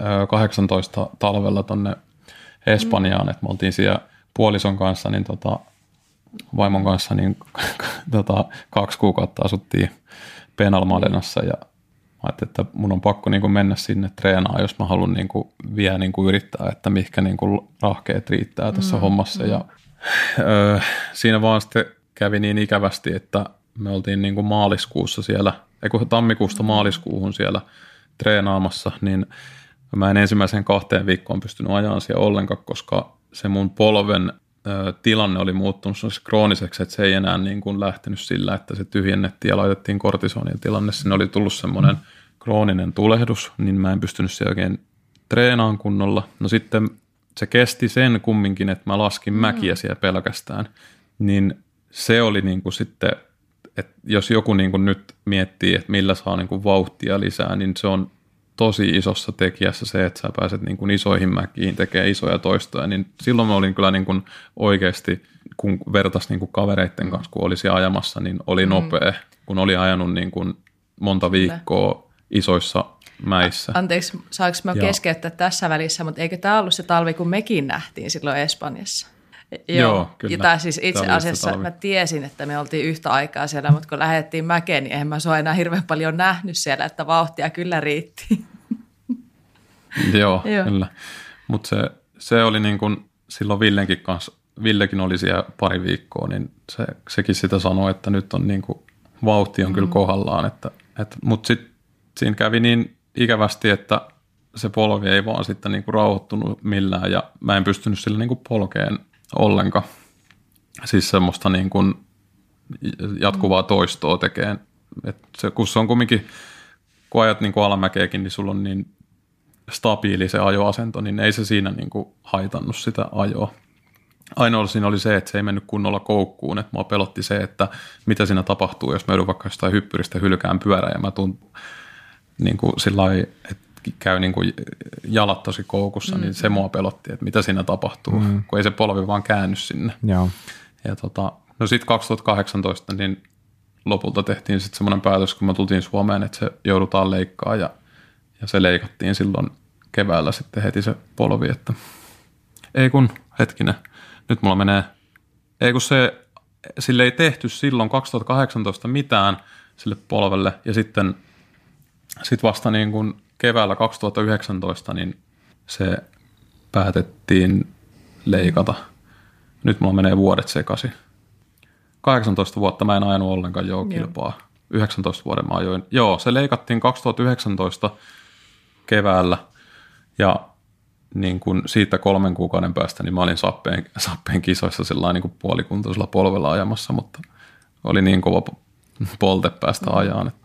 Mutta edelleen niin kun se nyt on taas sitten tullut kaikkea muuta vaivaa niin kuin niveliin, että en tiedä liittyykö se niin kuin edes, edes kunnolla reumaan, että mulla on semmoinen medi, medikaalinen pliika, semmoinen, onkohan se joku poimu, poimu tuo polvessa, niin se estää nyt tällä hetkellä sen, että, että mä en pysty treenaamaan ihan mm. kunnolla ja se on ollut se yksi syy, että kun se todennäköisesti täytyisi leikata poikki se poimu, että mä, että se ei kipeydy se polvi, niin tota, se on se yksi syy, että nyt miksi mä pidän välivuoden, kun täytyisi ehkä mennä leikkauspöydälle ja ei vaan niin kuin pääkoppa mm. kestä sitä, että tulee niitä vastoinkäymisiä, kun olet tehnyt töitä niin paljon mm. kaikkeen treenaamisen eteen, niin, niin, niin nyt on pakko pitää välivuosi ja se oli se päätös, että mä en aja ensi kaudella nyt kilpaa sitten enduro. Kyllä, mutta sähän ajoit viime kauden sähkösarjassa, eikö niin? Joo, se varmaan kaikki joo, tietyllä oli... lailla jotenkin liittyy tähän. Joo, mulla oli se pliika, pliika vaivo polvessa oli jo sit, tota, viime kaudella, niin pystyin sillä niin kuin, vähän sitä kuormittaa kyllä koko ajan, niin, niin, niin sitten mä ajattelin, että sähkösarjaa olisi niin kuin kiva ajaa, kun et, sä, kun jos joutuu, niin kuin, tai on semmoisia kisoja, missä joudut polkeen sinne mäen päälle, niin siinä ei tule sitä kuormitusta niin paljon, niin se oli ehkä vähän kevyempi sille polvelle, niin sen takia mä ajoin sitten sähkösarjaa sen, mm. sen kauden. Että. Jos miettii näitä kaikkia vastoinkäymisiä, tavallaan miettii asiaa niin kuin lääkkeiden ulkopuolelta, niin mitä kaikkea sä oot kokeillut ja paljon puhutaan, että, että moni asia vaikuttaa terveyteen ja sä pystyt vaikuttaa sun terveyteen esimerkiksi niin ruokavaliolla ja tällaisilla jutuilla, niin mitä kaikkea sä oot kokeillut ja onko jostain niin kuin osoittautunut edes niin kuin jotain apua? Mulla on jossain siinä alkuvaiheessa, niin kun lyötiin hirveästi lääkkeitä käteen, niin mä jopa vähän niin pelästyin niitä ja en halunnut syödä niitä, kun kuulin, että, että ruokavaliomuutoksella voi saada isoja, isoja tota, tuloksia aikaiseksi ja sitten mä lähdin niitä, niitä sitten testailemaan, että kaikki voisi sanoa, niin kuin mikä loppuu ton päätteiseksi, niin niitä tuli sitten, että gluteeniton, sokeriton, niin tota, näitä tuli kaikkia kokeiltua ja lihaton. Ja edelleenkin on sillä että mä en syö lihaa muuta kuin kalaa, Ja tota, sokeri on ollut semmoinen, että mikä ruokkii sitä tautia, vaikka mä rakastan yli kaiken jäätelöä, niin mun on kyllä pakko sitä syödä, syödä tota, vähän sen, mutta tota, kyllä sitä vähän aina kärsii sitten. Mutta, Just näin, just näin. Mutta, mutta, siis, mutta niin, sokeri, sokeri, on ollut semmoinen niin kuin, isoin niin kuin tekijä tässä niin kuin ruokavaliomuutoksessa. Että, Joo, että, kyllä. No hei, missä sä näet sut tulevaisuudessa? Onko sulla vielä janoa ja halua kisailla itse? Kyllä, kyllä mulla on.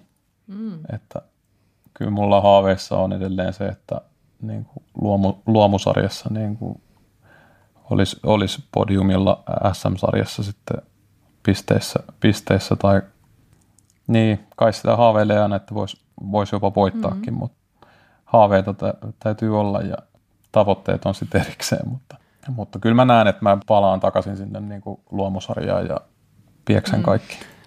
Sä, sä, oot, sä oot harvinaisen periksi antamaton tyyppi. En tiedä, että onko toista tavannut, mutta ihailen Kyllä, suuresti. pakko ja. sanoa täälläkin ihailen. Kiitos. Ja, ja sitä meinasin tuossa sanoa just, että ne on ne haaveet ja tavoitteet, mitkä varmasti myös vie eteenpäin, että ihan ehdottomasti pidä kiinni niistä. Ja varmaan muut, muut kisajat vapisee, kun ne kuulee, että tiimipäällikkö Riihelä meinaa tehdä jossain vaiheessa comebackin, että tietää, että se ei tule ole nimittäin semmoinen, mikä helppo kisa sitten, kun Riihelä on taas viivalla. Kyllä, mutta kyllä se, kyllä jo to, tosiaan on ha, ta, tavoitteena, että mä pääsen ajan takaisin kilpaan ja se on niin, kuin niin lähellä sydäntä toi kilpaileminen, että mulla on niin kuin lähipiirikin sanonut sitä, että, että se on niin kuin oma itsesku, että sä aja kilpaa, mm. että, että tota, kyllä se on, niin kuin, se on se mun juttu ja sitä mä haluan tehdä, mutta nyt tämä, tämä vuosi katsotaan tuossa tiimi, tiimitoimintaa tiimimanagerin paikalta ja ei sitä tiedä, vaan sitä olla vuoden päästä sitten taas, että, että hän on itse asiassa ihan hauskaa, että mä teenkin tätä vielä mm. eteenpäin sitten. Niinpä. Just näin.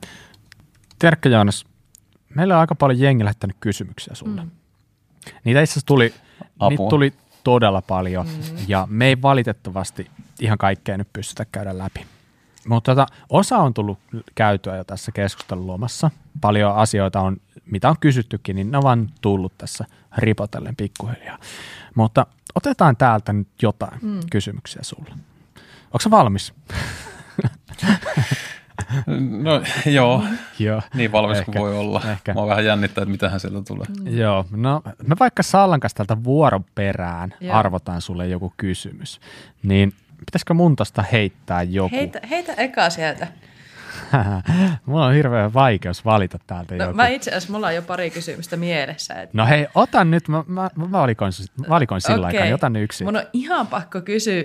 Meillä, me sovittiin Joonaksen kanssa kysymyksiä, mitä mä en saa kysyä etukäteen. Toki siis ei näistä listalta, mitä tässä on. Joonas ei tiedä, mitä täällä on. Ja yksi niistä kysymyksistä oli sellainen, minkä mä lupasin, että mä en kysy. Älä pelkää, Joonas, en mä kysy. Huh, se, kumpi huh, niistä sä et tiedä, mitä mä tarkoitan nyt. Tota, apua, apua niin, joo. näin on. Mä lupasin, että mä en kysy, että kumpi on parempi, Bob vai Salla. Sun ei tarvii vastata siihen. Mutta joku huh. vertaus pitää kuitenkin, tai vertailu pitää ottaa mukaan, niin meidän on pakko ottaa listalta – ja mä haluan tietää, koska mä tiedän, että te olette testannut. Kumpi on nopeampi, Bob vai Joonas? Ai vitsi. Mä olisin jättänyt tämän ihan, Ai ihan vaan niin Dual on kuullut. Te olette ottanut Joo, vähän siis, mittaa. Siis tässä on niinku semmoinen niinku vielä, että se oli jotenkin niinku hauska, kun mä niinku alun perin, että mä tuun vetämään niinku sinne endurokurssia ja tuun opettaa, että mitenkä ajetaan ja, ja sitten mä tutustuin Bobiin siinä ja tota, edellisenä päivänä niin kuin vähän paremmin, että me käytiin ajelemassa sitten dual slalom rataa Popin kanssa ja se oli ihan hiton siistiä, mutta hitto, että mua ärsytti, kun toi oli niin nopea, että mä voittanut sitä kertaakaan. Ja me otettiin varmaan, me ei keskitytty ihan hirveästi niihin reitteihin, vaan me ajettiin sitä dual slalom rataa, vaihdettiin niitä puolia koko ajan. Ja varmaan tyyliin 30 laskua ja koko, otetaan uudestaan Joo. vielä. Ja vitsi, että mä halusin niinku voittaa, mutta on kyllä niin hiton kova oh. ajan toi oh. popi, että tota, et ei mulla, ollut, mulla ei ollut kyllä niinku mahdollisuutta siinä. Popi oli siinä, siinä nopeampi ajaja. Se oli hyvä vielä, kun sitten mä vielä jälkeenpäin mietin sitä, että kun taas, että mun piti tulla vetämään endurokurssia, niin sitten kun mä kattelin sivusta sitä, kun se alkoi se kurssi, ja mä kuuntelin, että ei hitto toi Popi on hyvä puhuunkin niin. vielä. No nyt tietysti, nyt kun me saadaan kuunnella tätä kuraläppää, niin se on ihan mahtavaa, että, että Popi tekee tämmöistä, tämmöistä ohjelmaa teidän kanssa, että mä olin vaan, että ei hitto, että mikä, mikä juttu tämä on, että mua viedään tää ihan satanolla. Tota, saanko mä sanoa jotain? Sano vaan. Tota, se, se, no, sanon sen lisäksi, että sanon, että Joonas on periksi antamaton, niin on muuten aika vieraskorea jätkä kanssa, että ei se nyt ehkä ihan, ihan noin mennyt, että sieltä tuli vähän lapin lisää, lapin lisää ja tälleen, ja sa, saattoi varmaan ajella ihan vaan niin kuin, tiedätkö, niin kuin kohteliaisuutta joku takajarru päällä tai jotain, mutta, tota, mutta loppukaneettina voin sanoa tähän kysymykseen, että siinä on syynsä, minkä takia mä teen tätä ja Joonas tekee, mitä Joonas tekee mm, mm. ja, ja kisaa. Että, et, tota, rivien välistä kaikki varmaan tietää totuuden. Ky- Se on tärkeää. Mm. Okei, okay. hei, seuraava kysymys. Mä pomin täältä tällaisen, tai itse asiassa musta aika kiinnostavaa. Mä en tiedä, onko tähän olemassa mitään vastausta, osaako sanoa Joonas tähän yhtään mitään, mutta meiltä kysyttiin tällainen, että top 5 suosikki ajotyylit suomalaisilla kuskeilla perusteluineen. Mä en ehkä kysyisi tätä keltä tahansa, mutta kun mä tiedän, että, että sä teet noita tekniikkavalmennuksissa, varmasti katot jengin ajotyylejä vähän eri silmällä kuin esimerkiksi minä, niin heitä tähän jotain. Top 5. Aika monta kuskia. Öö, Petteri Leivo, Matti Leikoinen, Santtu Nyyman, pakko mun on sanoa Aki, Aki mm. Färm. Kukahan siinä olisi sitten vielä yksi? Joo, sitten niin pakko mun on sanoa Ukkosen Antti, se on kyllä niin kuin tosi hieno kanssa ajotyyli. Kova, kova vastaus. Et siinä on mun top 5. Okay. Niin Hyvältä kuulostaa. Hei Salla, sulla oli joku vielä, ainakin Jemmas siellä. Joo, hei, äh, muutamakin kysymys tuli siitä äh, niistä maailman DH-kisakokemuksista ja näin, niin ehkä valkataan täältä semmoinen, että varmasti niin kilpaileminen maailmalla oli kokemus itsessään, mutta onko jotain ikimuistoisia tarinoita, mitä sitten sieltä niin kisojen ulkopuolelta sitten kisareissulta voisit kertoa? Tämä on varmaan joku kysymys semmoinen, joka on kuullut tämän tarinan aikaisemminkin, mutta tota, lähdetään sille liikkeelle, että taisin päästä johonkin Tanskan poliisi TVCen bokseri päällä keskellä yötä esiintyä. Miten se siihen päätyi? To, tota, niin oliko tästä kuvamateriaalia tota, tallessa? No tästä ei valitettavasti ollut kuvamateriaalia, mutta tota, me oltiin silloin sen naisystävän kanssa reissussa.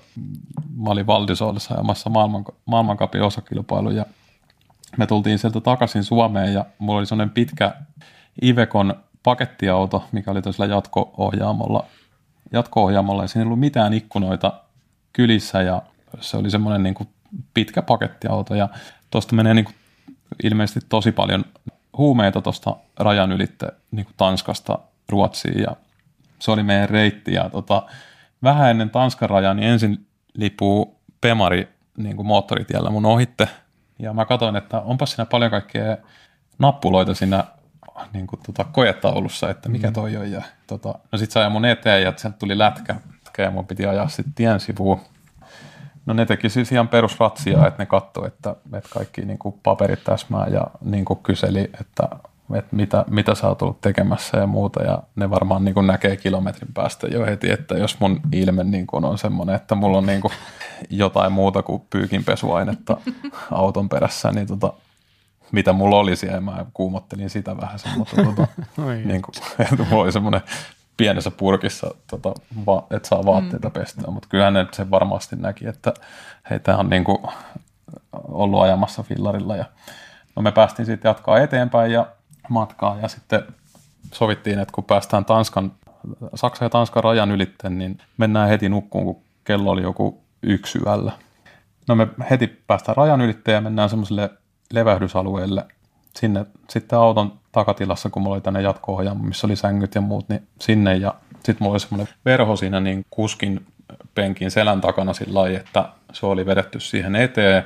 Ja silloin ei ollut kato mitään älypuhelimiakaan, niin, niin, niin mulla oli navigaattori siellä koelaudalla ja tota, sitten mä yhtäkkiä, niin kuin, mä olin just päässyt niin kuin, melkein uneen, niin mä yhtäkkiä huomasin, niin kuin, että taskulamppu käy siinä niin kuin, öö, siellä ohjaamossa, että ei hitto, että joku nyt näkee sen mun ison navigaattorin siinä koetaulussa, että kohta menee joku lasi sisään, että joku ei tajua, että täällä on niin kuin autossa joku sisällä. Mm. Ja tota, ei se ollutkaan, vaan se taskulamppu yhtäkkiä niin kääntyikin siitä etuikkunasta niin se verhon välistä mun silmiin. Ne varmaan kiilu ne silmät siellä takana, niin sitten mä olin, että ei hitto, että nyt joku näki, näkikin meidät. Ja saman tien, kun oveen koputetaan siihen liukuoveen ja kuuluu niin kuin naisen ääni, että police, please open. Niin kuin jo, mä olin, että, että mikä, mikä juttu tämä on, että mitä tässä voi tehdä, että ryöstetäänkö meidät vai niin kuin mikä tässä on. Ja, tota, me oltiin otettu silloisen naisystävän kanssa sit mukaan niin karhun pesäpallomailla tota, niin kuin, turvaa meidän Ei reissua, jos siellä tulee jotain kahakkaa, kahakkaa ja, tota, ja sitten mä ajattelin, että no mä menen sitten voimakkaampana, niin sovittiin, että pakko tää aukasta tämä liukuovi. Mä en näe siellä, että ketä siellä on. Ja mulla on edelleen siellä tietysti on bokseri päällä siellä. Ja tota, sovittiin, että se menee siihen liukuoven sinne niin kuin piiloon, että kun mä aukasen, niin sitä ei näy. Ja sitten mä sanoin, että jos sieltä hyökkää joku, niin hutmaset sillä lujaa sillä pesäpallomailalla. Sitten mä raotan sitä ovea ja katon, että, että ketä siellä on. Sitten mä heti sanoin, että joo, laske vaan se pesismailla pois, laita piiloon se. Ja tota, mä huomaan, niin siinä on kaksi semmoista naispoliisia liivi päällä, niin kuin huomioliivi päällä. Hyvä tarkennus. Ja katsoo mua niin, juu, pelkät liivit päällä. Teikäläisellä Tämä ei ole mun uni. joo, joo. ja, ja tota, ne tiedätte sen niin kuin näyn, kun tämmöinen suomalainen hepo on siinä sitten viti valkoisena tota, ja bokseri päällä ja ne liukuoven aukasen siinä ja ne katsoo niin kuin varpaista niin kuin kasvoihin et, ja rupeaa hymyilemään, että mikäs kaveri tämä on. Ja sitten mä katson tälleen, että – mikä ihmeen valo, kun se oli pimeätä, että mikä, mikä valo siinä niiden välissä on, niin tota, siinä oli semmoinen niin kuin, vähän niin kuin semmoinen niin kuin enkelin valokehä, mikä on niin kuin tämmöisen ison kamera TV, niin tota semmoinen niin kuin mm. valonlähde.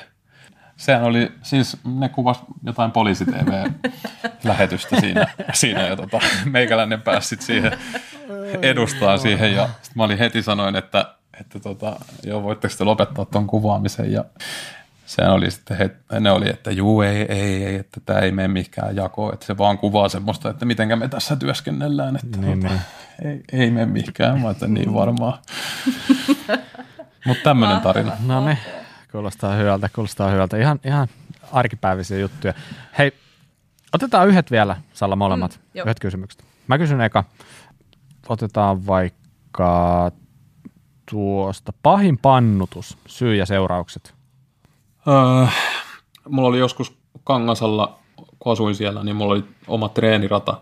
Ja mä menin sunnuntaina vaan sillä niin kuin rennosti, että pistin polkkeet vai, tai polvisuojat vaan jalkaan ja lähdin sitten, tota, mä, mä olin silloin seit, eikö mä olin just täyttämässä 18, mä menin, sanoin niin kuin äitelle, asuin äiten kanssa silloin, niin tota sanoin, että mä menen vähän tuohon räppäileen tuonne omalle radalle, minkä mä oon itse rakentanut. Ja no. Siinä kävi sillä lailla, että oli kaksi semmoista tuplahyppyriä niin kuin peräkanaa, niin joku oli lapioinut sitä ensimmäistä hyppyriä erilaiseksi. Mä täräytin siihen niin kovaa, että se lähti heti ensimmäisestä niin kuin hirveä takakorkea ja se osui se eturengas siihen ensimmäisen alastulon kulmalle ja lensin tangon ylitte kädet edellä sitä seuraavaa hyppyriä päin. Ai, ai. Ja se oli ihan sikakovavohtinen paikka.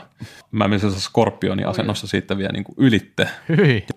Siis mä olin niinku ihan varma, että niinku, tämä oli tässä, mm. mutta siis onneksi vaan niin tota, katkesi käsi kuudesta kohtaa, että ei sen, sen pahempaa. Se murtui sillä niinku ristiin rastiin toi käsi ja mulla meni noita sormiluita kanssa. Niissä oli jotain hiusmurtumia, mutta, mutta mä muistan silloin, kun mä soitin äitille, että tuu hakemaan mun pyörää, että mä soitin ambulanssi, että mä vähän kaaduin, niin hitto se pelästyi ja se juoksi sinne ja se ensimmäisenä huh, sovaan käsi. Oho, aika, aika paha, aika paha. Paha, paha. No nytkö olisi sitten viimeisen kysymyksen vuoro? Mä tuossa no, vähän niin, nyt laskeskelin, että no, mm, Niin, mä katsoin, että otetaanko me tätä joku vakavan vai jonkun tämmöisen kevennyksen tähän loppuun. Ota joku kevennys. No, jos otetaan kevennys. Ota joku sellainen, niin, mutta se on hyvä. Ehkä kysytään semmoinen helppo, koska siitä ollaan nyt tässä muutenkin, niin kuin, me mietittiin Bobin kanssa tuossa jo aiemmin siitä, ja sä vähän jo Joonas sivusitkin tätä juttua tuossa, että sulla on jonkinlainen aika tiukka rakkaussuhde tuohon jäätelöön. yes. Mikä on sun suosikki jäätelö, jos yksi pitää sanoa? Kyllä se niin kuin ehdottomasti on kolmen kaverin valkosuklaa vadelma. Ai, ai. Se on ihan tämä, mielettömän Tämä tuli kuin apteekin nyt, niin kuin kuuntelija, Kyllä. Joo, nyt kannattaa niin kuin kuuntelijoiden niin kuin lähteä heti niin kuin hakemaan kaupasta niin. sitä, jos ei ole aikaisemmin maistanut. Että se, on niin kuin, se on mielettömän hyvä. Että ihmisessä on jotain vikaa, jos ei se Se on aivan siitä. totta. Mä oon maistanut sitä ja se on todella hyvää. aika, aika moista. No hei, tota, nyt ollaan siinä vaiheessa, että mä halu, haluttaisiin kuulla etenkin Joonas sulta ja tietenkin myös itse ollaan valmiita myös antamaan jotain mielenkiintoista, seurattavaa, tsekattavaa, ihan mitä vaan teille kuuntelijoille. Niin onko se Joonas yhtään valmistautunut tähän? Eli nyt pitäisi antaa jonkin sortin suositus. No t- tässäkin on sen verran taustalla niin, että silloin kun mä rupesin kuraläppää kuuntelemaan ensimmäisen kerran, että jos, jos mä olisin mm. tuossa ohjelmassa, niin mä tietäisin heti, että mitä mä mm. suosittelen. Niin. Eli mitä se oli, puhuiko sä Pope, että se on niin kuin lokakuusta Lokakuusta, joo. Lähtien, kun olitte, joo. 20 jaksoa, hei. On ollut aika kauan mm. tämä tiedossa ja mä oon vähän pelännyt, että joku pöllii sen niin multa. mulle kävi silloin. Tota, kiitos, kiitos nyt, että kutsuitte mut tähän ohjelmaan mukaan, niin mä pääsen kertomaan mm. tämän nyt sitten.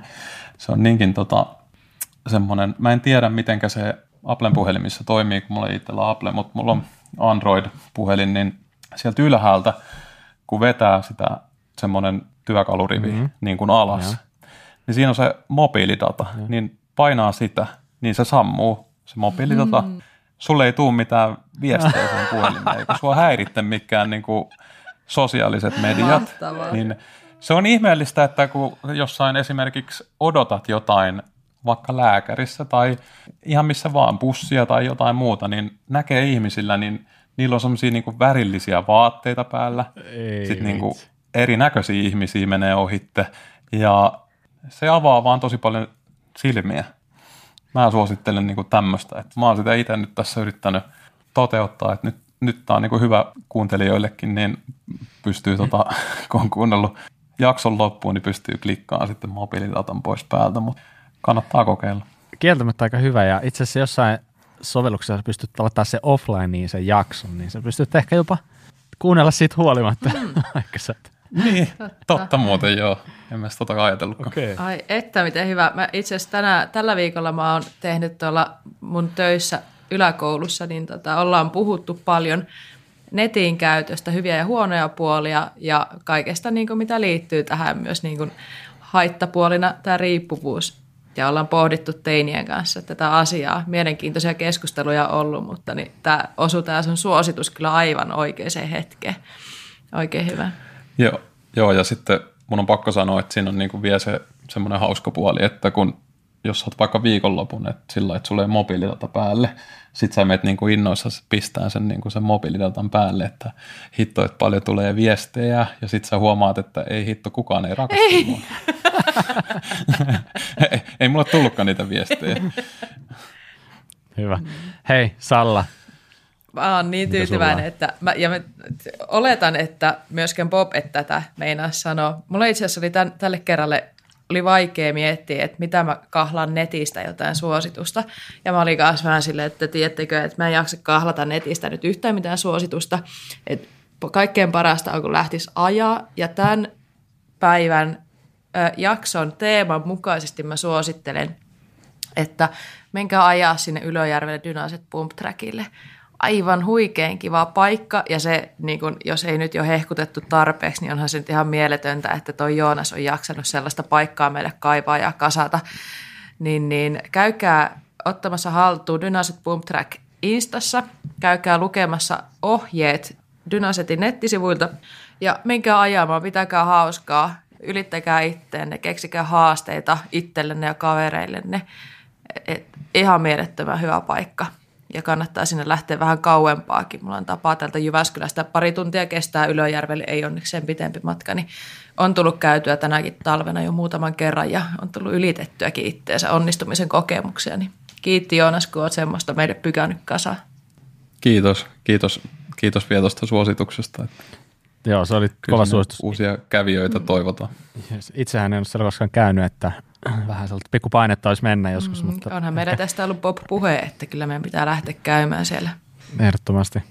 Hei, mm. saanko mä kertoa nyt? No Mulla on mielestäni kanssa nyt niin kuin pitkästä aikaa joku hyvä mm. tai niin kuin, ehkä ensimmäistä kertaa ikinä joku hyvä.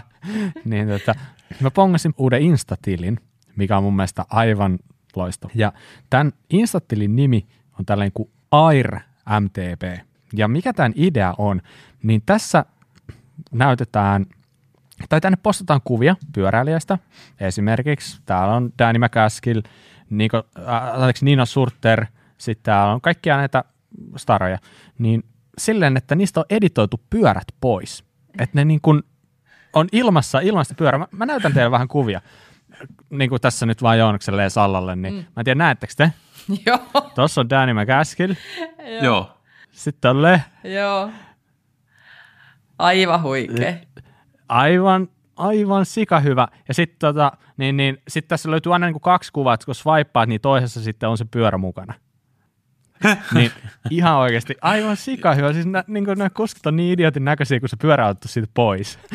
Sillä, että, ja oikeasti joku just tuolla, tämä yksi kuva on siitä, kun tiedättekö Rampakessa, niin Prendokilla oli se, se oma kivi, se mm. The, the Rock, the rock. vai mikä Joo. se oli. Siitä kun se droppaa Joo. alas, kun siitä on pyörä pois, se on oikeasti sen näköinen, että jatkaa tekee sitä itsemurhaa.